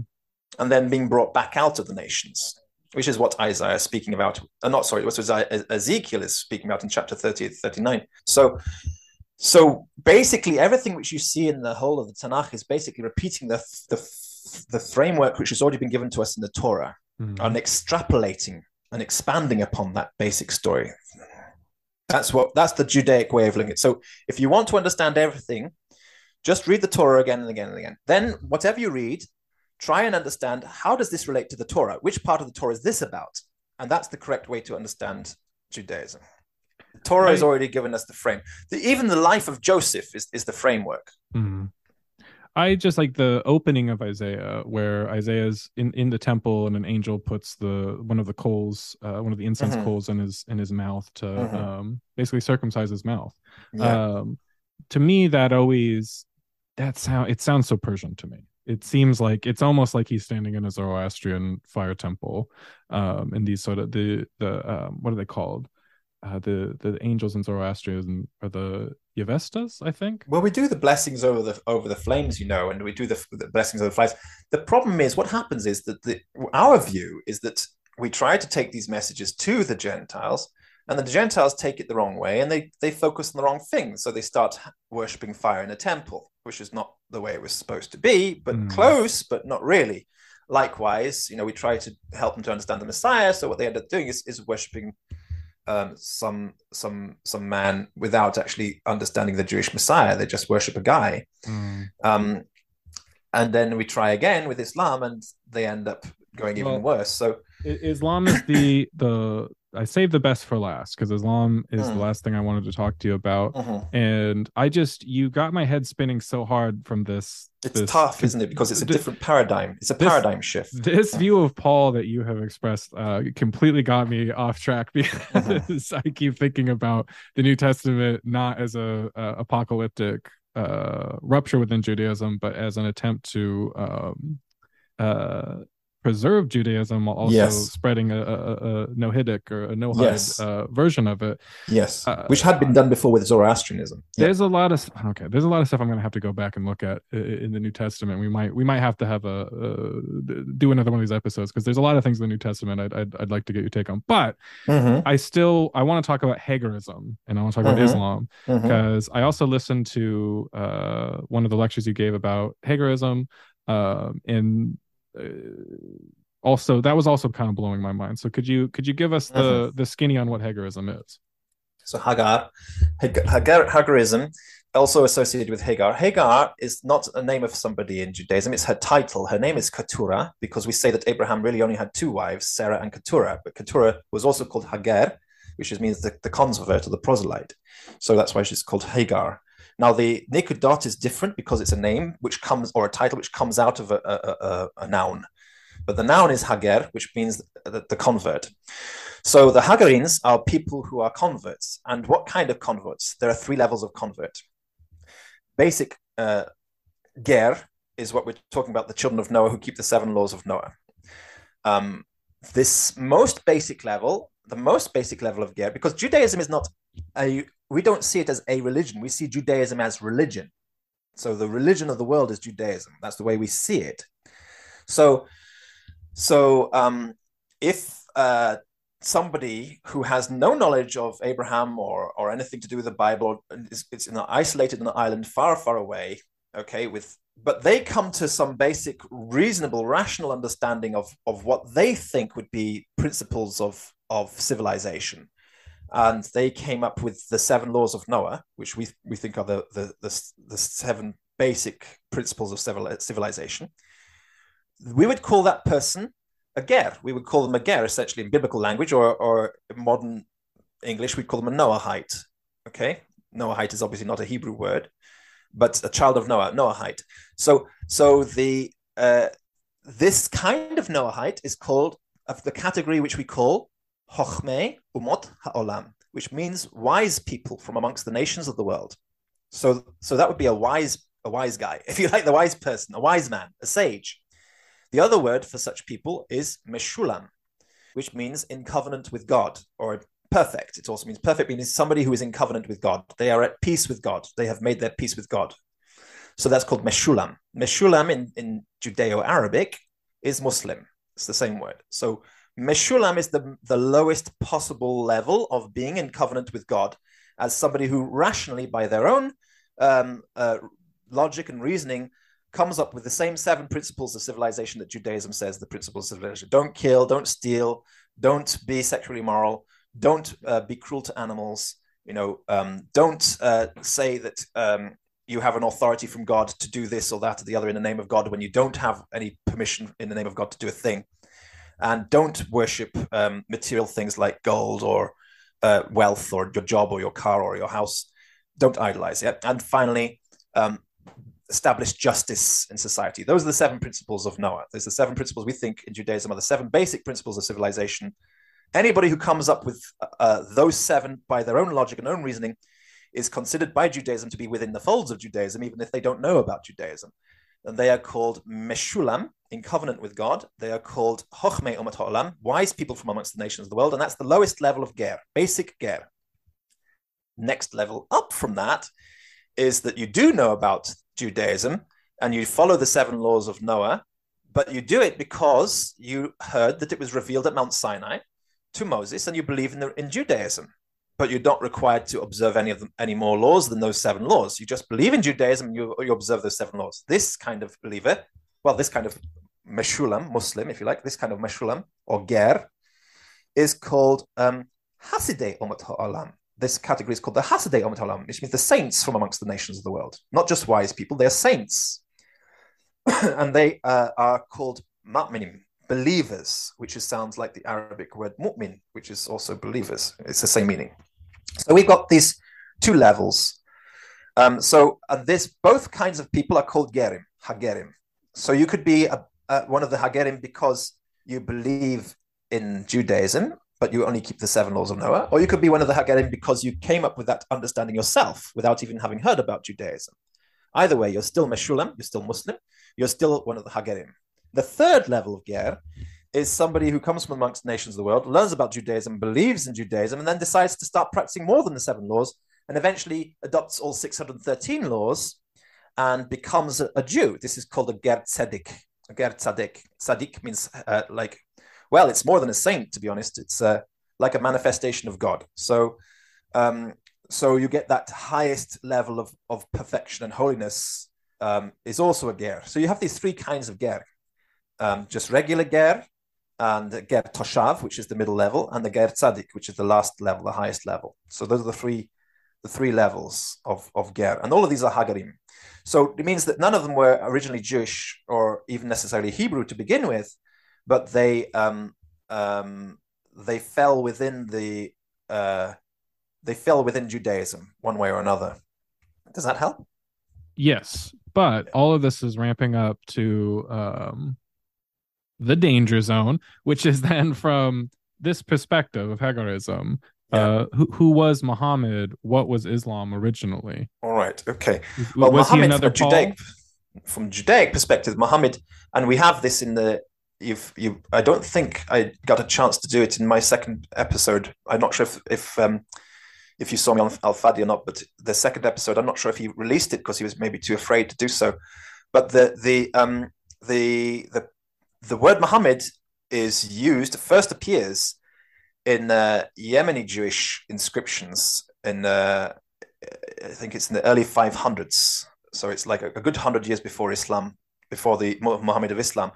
But the word Muhammad, as it's used in Judaism, refers to Hashem. It refers to uh, the righteous Messiah again, it's another reference to the Messiah. So it's got nothing to do. So so um, if you are from the first lowest level of um, Ger, the, the, the wise people from amongst the nations of the world, then you don't have to know anything about Muhammad. But if you were in the second level, then you would accept Muhammad as being just another word. We have this word also in the Hebrew Bible too. In um, in the Song of Solomon, the word is Mahmadim, which refers to um, again to Hashem as in his in his appearance when he, when he appears, because when he comes down to guide the, the children of Israel, like for example, when he led us out of the, out of Egypt, he appears in what's called in this matat form. I've mentioned matat before. So matat is Muhammadim. So this is this is a reference to matat. Muhammad is is matat. Um, now, as for the Abbasid version of, of Islam and their their Muhammad, well, we we don't recognize who, who they're talking about. That doesn't fit with with our understanding of Muhammad. But but it's correct to um, to believe in Muhammad if you're to- if you're talking about the Jewish Muhammad, which is Matat. Yes, you should believe in in him, but um, we're not talking about um, some guy who um, lived in a specific place at a specific time. Um, in uh, Arabia and married I don't know how many wives and died uh, having been poisoned. You know, we're not talking about a guy like that who had a six-year-old wife you know, we're talking about uh, the manifestation of God's attribute of justice on the planet, as as He did when He He led us out physically from Egypt with Moses, and He went ahead of us and, and led us through, you know, as a pillar of fire and a column of smoke, the presence of the Lord. That's what we're talking about. But is it possible, and, and this is what I've heard argued, is that is it possible that the historical prophet Muhammad, uh-huh. um, that he may be somewhat similar to what you've been saying about Paul and the early Christians. They weren't mm. he wasn't necessarily trying to start an entirely new religion. Yeah. He was like he saw himself as sort of a monotheism enthusiast that was taking Jewish and Christian ideas um, to try to start some type of uh, messianic movement, some type of yeah. Uh, well, we have later day Jewish apocalypse, something like that. We have some positive views of Omar, who would we would say was that that person that's who we would say was was the person you just described.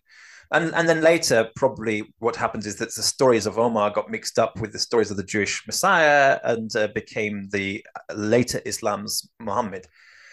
Um, so yes, and in fact, the story of Omar, um, not from Islam but from the historical and non-Islamic sources, uh, seems very parallel to the story of, of Paul being someone who's initially against the idea of Jesus, and then basically comes to the idea of like, oh, well, maybe Jesus is actually a good idea, and uh, starts to spread that idea amongst his people. And um, but it, it it, quickly goes in a different direction. But yes, basically, we see a kind of a Paul-like figure doing that in uh, in the seventh century, in the early in the early seventh century. So who who who is Omar? Well, historically, he would be this. Okay, so in Islam, they have several people. One is called Amr, one is called Omar, another one is called something like Omer, and they they are all different people in Islamic stories. But if you forget Islamic stories and look outside of Islam for different sources, then you find um, references to one person doing doing one sort of work, one sort of job, and he has very similar sounding names depending on where you're writing about him. Mm-hmm. And he's he's what we would we would probably say is the historical Omar, and he seems to be the founder of this uh, religion, really. Um, uh, which is basically nothing more again than a kind of a, a messianic uh, belief for the children of Noah. That's again just basically the continuation of this first century form of, of, of Judaism for Gentiles, which um, didn't maybe it got so far with with Rome, but then gradually Rome decided to reject that and go in its own direction. Mm. This religion seems to have survived in Yemen, um, and then was being promoted by Omar, this Omar, this historical person, as the kind of like this correct form of Christian faith, mm-hmm. um, which is a Jewish, very, very Jewish form of Christian faith. And then uh, gradually, um, the fantasy stories about Muhammad developed uh, over over time, as as I think because of uh, the illiteracy in the population. So they were just um, amalgamating all the different stories of various different people together, and and there there is if i if i give some kind of if i can give some kind of defense on on the islamic position i'll, I'll i will try. And that's this that um um the messiah is three parts in in judaism. Those three parts are called the messiah ben joseph the messiah ben david and the elijah aspect. And these three parts of the messiah are best depicted in the story of joseph Joseph at first has his dream and he tries to tell people about the future. At that time, he is the Elijah aspect. Then he gets sold into slavery and becomes and sent into prison. At that time, he's the Messiah ben Joseph aspect, the suffering servant aspect. And then finally, he takes his place as the viceroy along the ruling Egypt along uh, in, in in in the uh, uh, on behalf of the Pharaoh. And this is the Messiah ben David aspect. So now the, these three aspects of the Messiah, one of those aspects is actually accessible, we believe, to all Jews everywhere and all people actually, and that is the Elijah aspect. So, um, so it is possible when we say Muhammadim, referring to all three of these, it is possible to say uh, that those who are um, in the spirit of Elijah, operating in the spirit of Elijah, okay, they are they are doing uh, doing what they should do. The prophets mm-hmm. of Israel, the, I, I, the so just because Muhammad he has his vision of Gabriel, the angel Gabriel, then he is persecuted for his preaching in Mecca. Yeah. Then he leaves and comes back and becomes king of Arabia. So he he he follows this archetype that you're talking Not about. That, no, what I'm trying to say oh, is that if there was a guy who went through all that, then the acts that he he has he, if he if he is faithful to Judaism, then he has access to this Elijah element of of the Messiah, and then can be, in a sense, a kind of an extension of Muhammad or the Muhammad of our time. So, but it wouldn't just be one person like that. You have to understand there would be millions of people like this throughout history, mm. and you could collect the stories of all those different people, say thousands of those different people, uh, who were all, in a sense, Muhammad because they all had the same spirit, and then misunderstand all those stories of dozens and dozens of different people as as being about all one person who lived in one place at one time mm-hmm. and hence you have the islamic stories which are about muhammad who was married to this person no he wasn't he was married to that person no he wasn't he was married to all of these people you see because actually all of those stories are about a different muhammad a different member okay, of this, okay, okay. this body of you see yeah. I, I i think i see what you mean so we have this maybe like yemeni branch of judaism yeah. um that was growing in influence in Arabia. Um, and that became some kind of maybe messianic movement where they were actually proselytizing. Oh yes, certainly, yeah. yeah and yeah. that that later gets recodified into the story of Islam and and Muhammad yeah. as being one singular person and, and this sort of thing.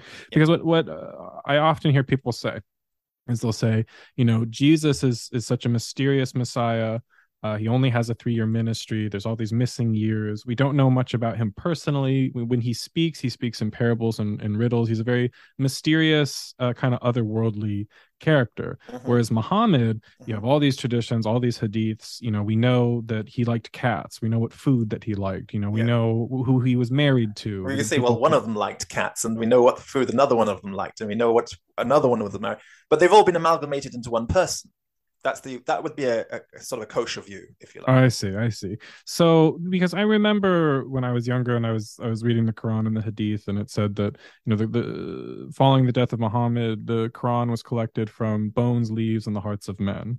Because Maybe people have been true people have been recording the people have been rec- recording his his uh surahs his preaching mm-hmm. um on whatever they could basically. Mm-hmm. and, and mm-hmm. sometimes mm-hmm. it was just from memory. And i always thought that was a, a, a pretty precarious uh this, source. Yeah yeah. Very precarious isn't it? But if you look at the it doesn't i don't think it was like that. The historical story says really if you're looking at um non-islamic sources there was certainly a king. His name was something like omar or emir. Maybe he was just called the emir or amr and um, he uh, in his time or at, at, at, the end of his time there was certainly a, a tome which is an, uh, of, the, of the saracens a, a, tome of the arabs a big book which uh, the vatican knew about um, at that time. Um, in fact the, one of the popes was arrested for collaborating with the saracens on this book and for helping them with, with financial.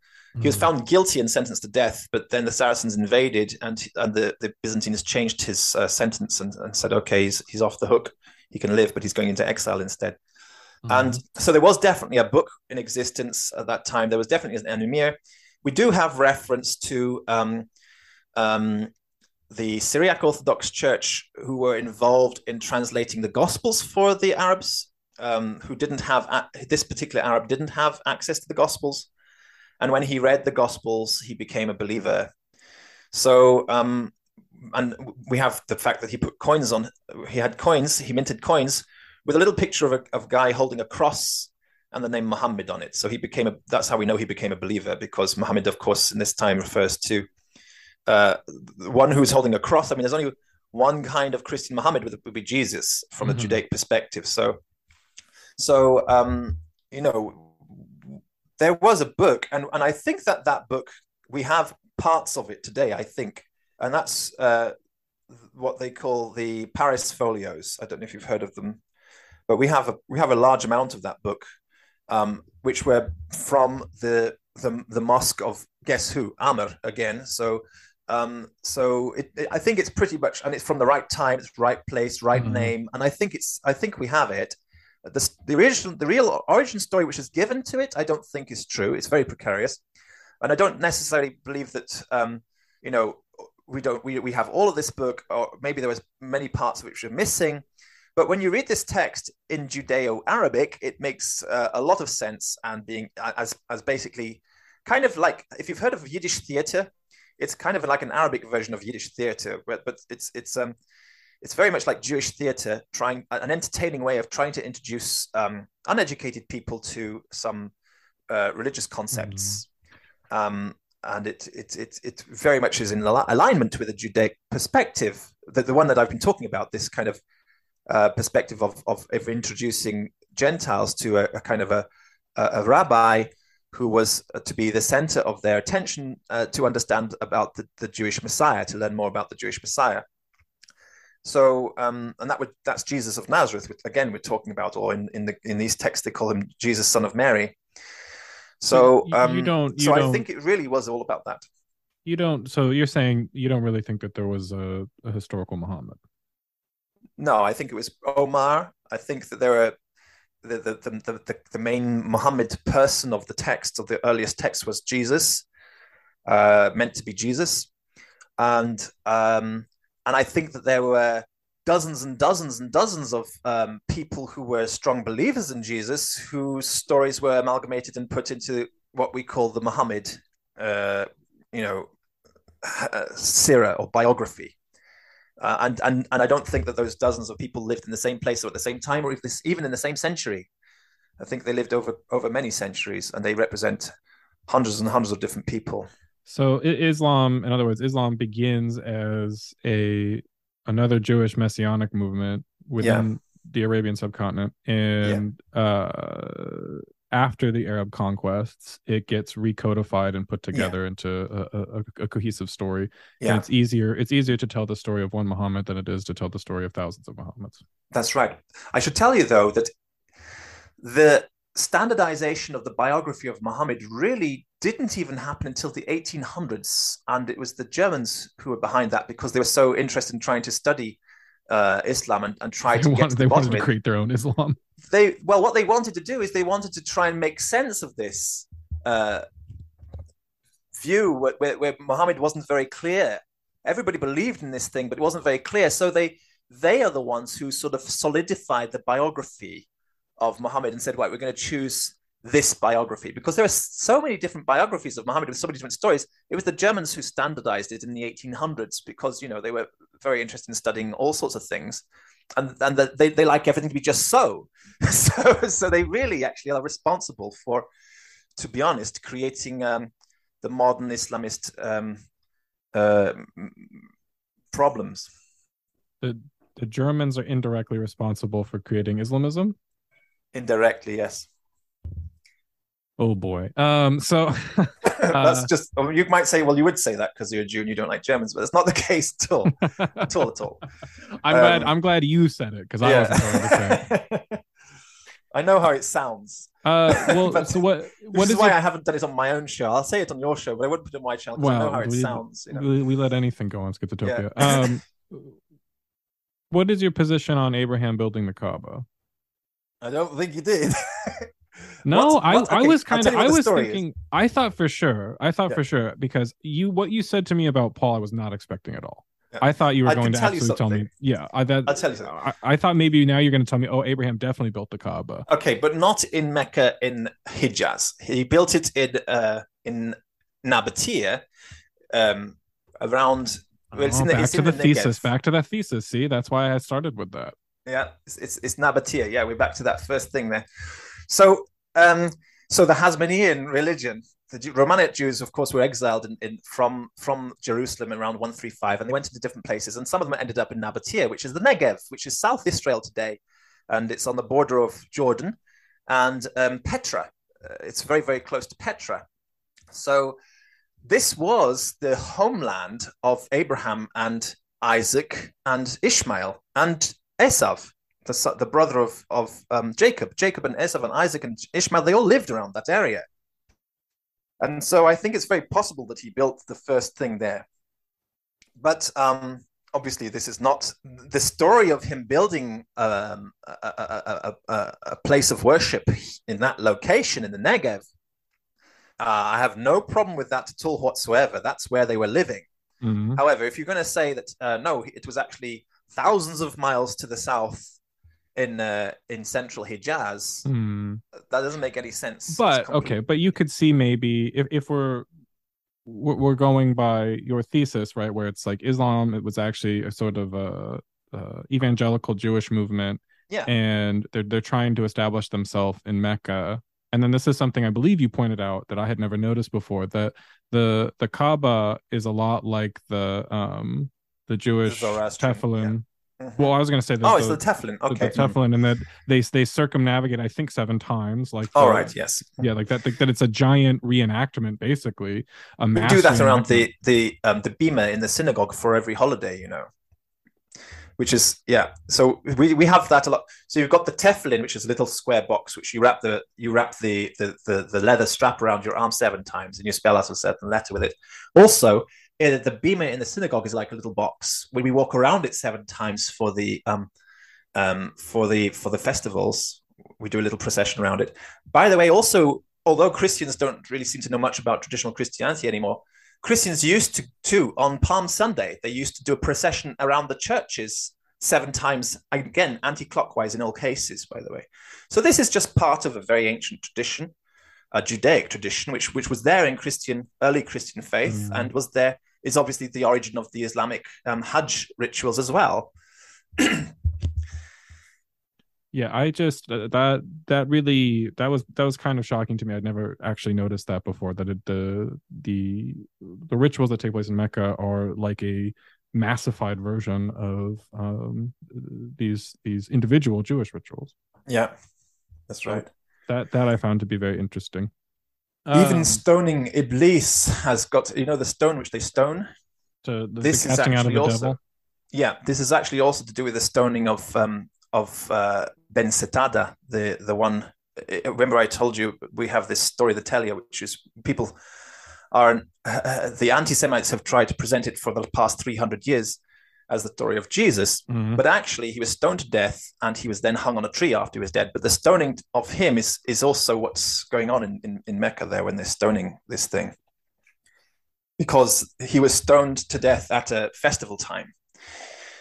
he was stoned to death. So the, the festival they do when they stone this this they they, they stone the devil is actually um, uh, when they do the sacrifice of the lamb. They take the lamb out on the tenth day of the month and they sacrifice the lamb. So this sacrifice of lamb, you ask what's this about? It's to do with the sacrifice when when when uh, Abraham was supposed to do a sacrifice and he sacrificed a lamb instead. So when when is the time of that in Judaism? Well, that's that's Passover, which is why exactly at Passover uh, happened at that time because of the time that Abraham did the sacrifice, uh, the the Akedah, and um, uh, later when we were trapped in in, in Egypt. Uh, at that time, the time of the Akedah is the time which which, which Hashem chose to to to for us to do the Passover, um, um, sacrificing the lamb and putting the and putting the blood on our doorposts to protect us from the the the destroyer when he went and killed the firstborn sons of Egypt. So at that time, the same time is when uh, uh, Bensetada was stoned to death. So gathering everybody together to do the sacrifice of the lamb, the Akedah, and then stone the devil, and then go around the conversation. It's just, it's all from uh, this kind of evangelicals of Judaism, if you like, or Judaic Judaic evangelism is what we might say.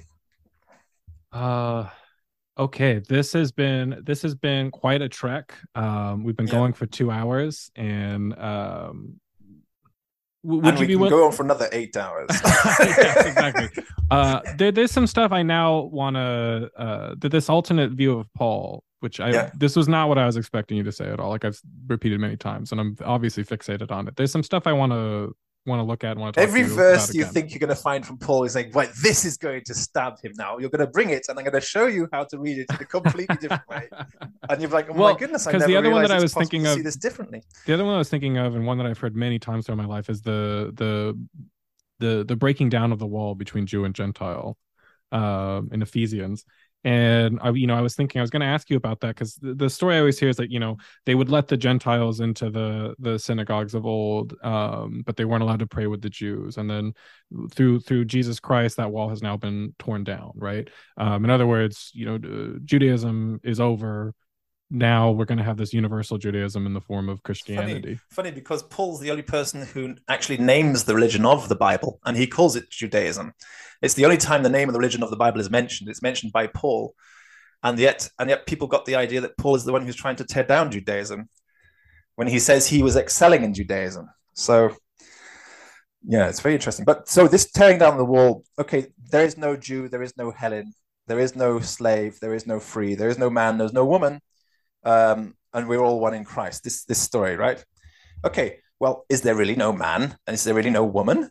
Of I, course, there's say, man but I would say this woman. It, it, because I'm still taking the view that Paul is looking forward to this imminent apocalypse. It's because we're about to all transcend the flesh.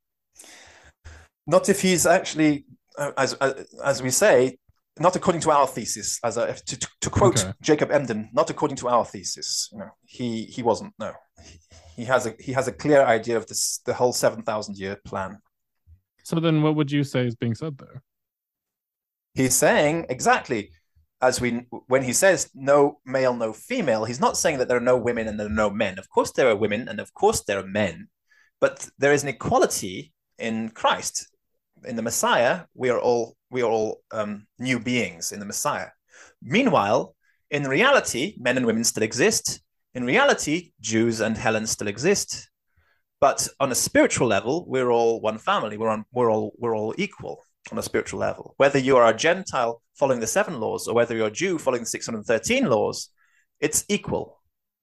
In the Messiah, it's equal.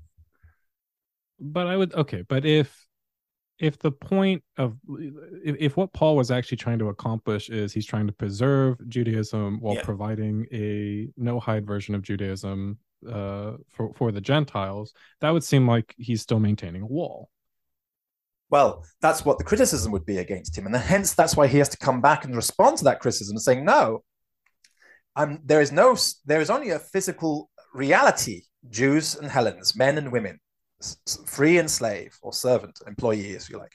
Mm-hmm. But but in spiritual message that he's teaching is there is no hierarchy of like the Jews are over the Gentiles, which or and there's this we, the Jews are pure and the Gen- we're talking about Gentiles called by God's name, of course, because Gentiles called by God's name are not the same as Gentiles not called by God's name. Okay, Okay. so we have a word for them. They're called Nachrim or Zarim, and they are they are damned. But but the ones who are Meshulam, who have come to this understanding of the seven principles of civilization, then um, they are equal, you know, to the the Jew observing 613 laws on a spiritual level. Might not look like that being equal in this world, but in the, in, in the Messiah, it's equal. There's no um, domination here. There's no superiority. That's what he's trying to say. So he's being attacked by people who are saying, "Oh, you're trying to be superior. You, you Jews think you're so great. You think you're so holy and the chosen people." Mhm. And and he's responding and saying, "No, there's no Jew or Gentile in, in Christ. We're all one." It's a response like that.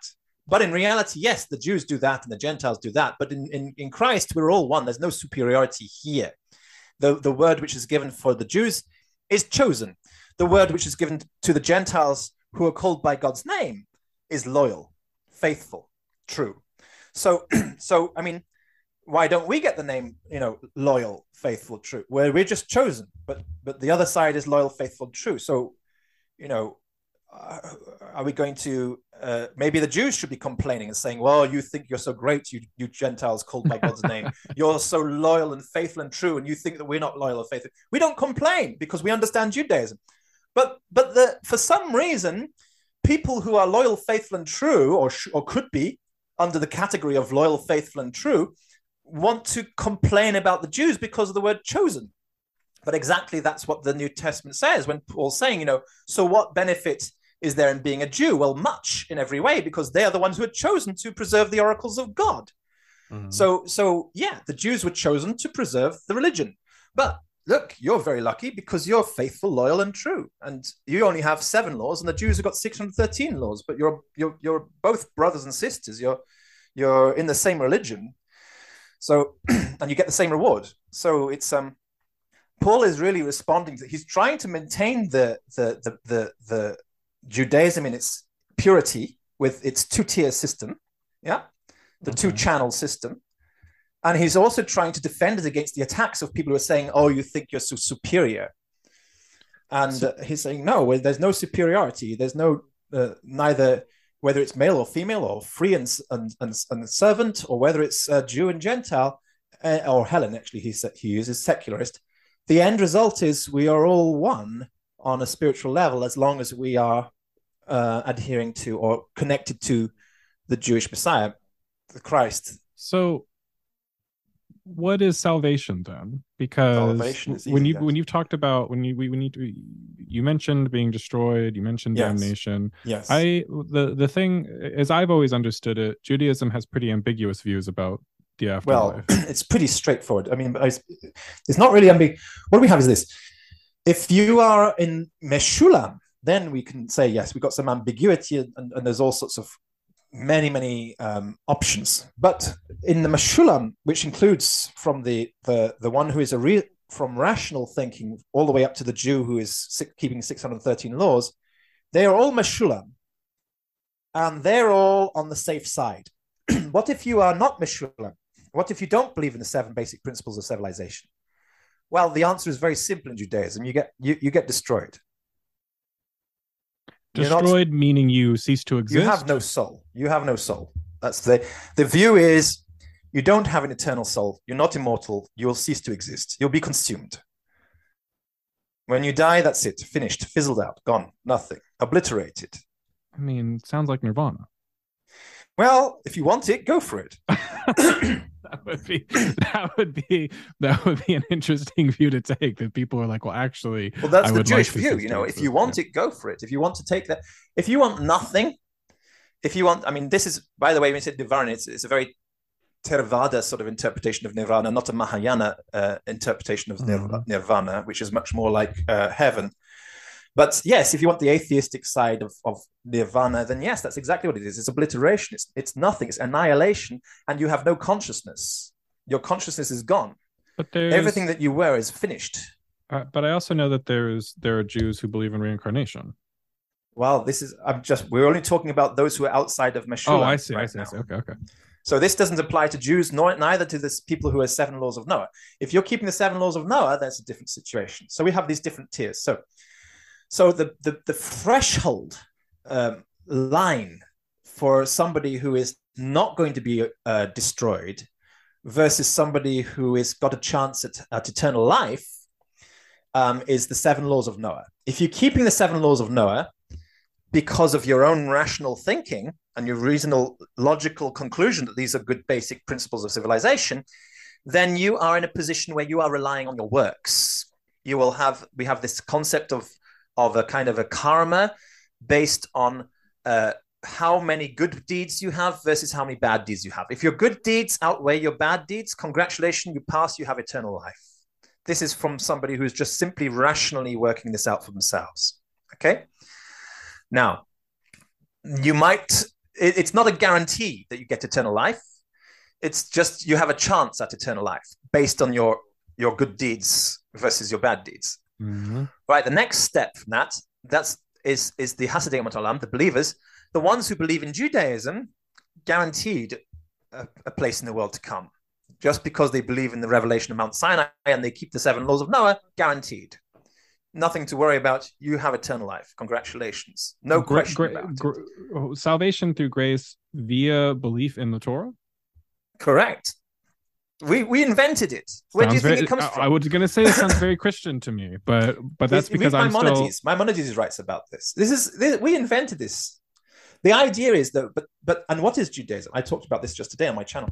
So if you believe in the revelation of Mount Sinai and you keep the seven laws of Noah, the basic principles which are described in the Acts of the Apostles, chapter fifteen, you know, the, the, Mhm. don't ki- don't don't um, be sexually immoral, don't I, don't have idols, avoid bloodshed, you know, keep these things as it says in the, in the Acts fifteen, and believe in Judaism, you're saved. You have eternal life, guaranteed. But what if you're? But what if you believe in the Torah, but you're a very bad Jew? You're still saved, but you've got to go and burn for, for twelve months. Ah, okay. This is all right. Right, all right.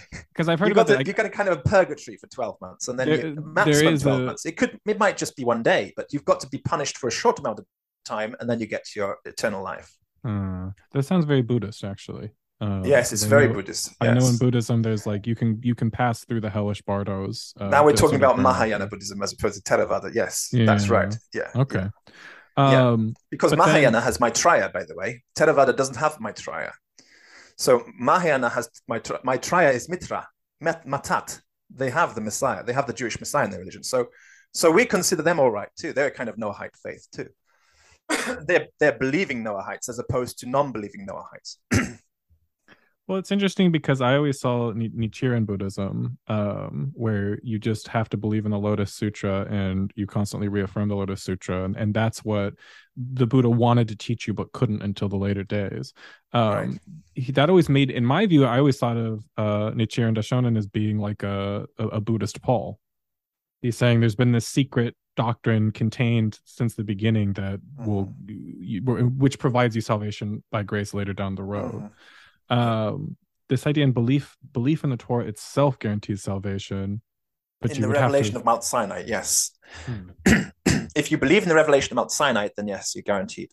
Now, the revelation of Mount Sinai has got two things to it: it's, it's both the written Torah and also the oral Torah. So you have to believe in both to be saved. So if you believe, that's called Judaism. So yes, that Judaism was revealed at Mount Sinai. If you believe that, and you keep the seven laws of Noah, you are saved. You got your eternal life. You don't have to keep the 613 laws unless you're one of the children of Israel. but where does reincarnation come in because i know that there's a There Right. is a, a Jewish doctrine of, of transmigration. So we were. So here's the thing. So who's going to believe? So so so uh, so we've got this this basically the the believers in Judaism, whether they are keeping seven laws or six hundred thirteen laws, the, the ones who believe in the revelation of Mount Sinai, versus those who are ke- keeping seven laws because of their own reasoning. They don't. They've never heard of Mount Sinai. They just are doing it from their own reasoning. Right. The ones who believe in Judaism because it revealed Mount Sinai, we say that's because they were all there at Mount Sinai. Their souls were at Mount Sinai. Correct. Everybody was there at Mount Sinai. Who belie- anybody who believes in Mount Sinai was there at Mount Sinai. If if you don't believe in Mount Sinai, it's because you you weren't there. hmm So, but I've also heard that anyone of Jewish descent that, that that in Orthodox Judaism, it's believed that their soul then must have been at Mount Sinai. Or is that Anybody who believes in Judaism must have been at Mount Sinai. Yes.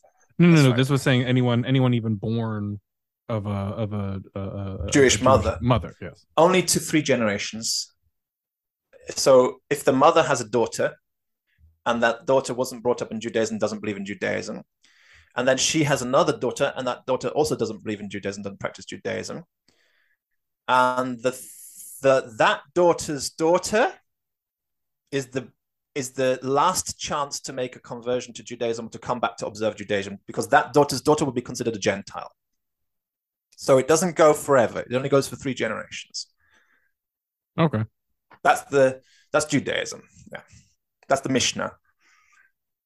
So it's not an eternal thing. It's just three generations. But yes, if you it, it, it goes down the mother's line, so it gets diluted less and less. But after three generations, it's considered like threshold. It doesn't really have any power anymore. All right. Um. Okay. This has been this has been a marathon. Um. I, w- would you be willing to come back again? Because I feel like there's Sure. going to be. I'm going to go to sleep tonight. this. I'm going to go to sleep tonight. I'm going to come up with a hundred more questions because I have to go back and look at the New Testament Oh, in sure. a very in a very different way than I've been reading it for a long time. Um, sure, you, sure, yes. You did not make the argument that I thought you were going to make at all. so this, this, what did this you think I was episode, going to make? I don't normally I get ask? I don't normally get derailed. I don't normally get derailed like this, but um because I had some other other things I want to talk to you about, but now we've been going for over 2 hours and this is much longer than I normally do these episodes for. Okay. Um I thought I thought you were going to have a, a, a more standard view cuz my where I'm at with Christianity is it just feels like that Christianity was an apocalyptic Jewish movement. It, it, it didn't happen. Uh, and then later, for political reasons, it was recycled into basically a, a Roman mystery religion.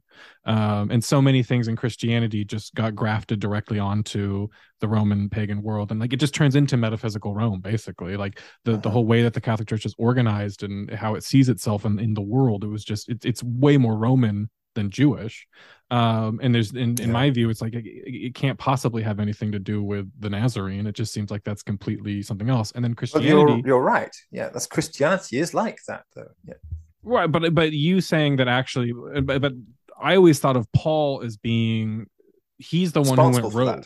He's the one who went Mm. rogue. Yeah, That's what everybody was- says. he was at know- odds with the other disciples and now i see that that could be a whole it never occurred to me that that itself could be like this whole weird anti-semitic um rewriting of history You know what I would like to do? I'd like to pinpoint exactly where does this idea come? Who who blamed Paul for this? Where does it come from? Who was the first person to blame Paul? i don't think it's that they blame him i think it's that uh, well like maybe from a jewish perspective but um usually like paul is held up as being like the pure apostle because jesus spoke to him directly and like converted him from being a jew to being the first christian is the is that is the like mainstream christian view and in, my And, mind and, and the main the mainstream, at least for a thousand years until the Holocaust view, as as I was reading Yaakov Emden just now and Rashi, was also the same. We like Paul, and and oddly enough, uh, the traditional Islamic view was also very positive to Paul as well. There's a surah Yasin in the Quran, which is supposed to be about Paul, Saint Paul, but somehow, somewhere along the line,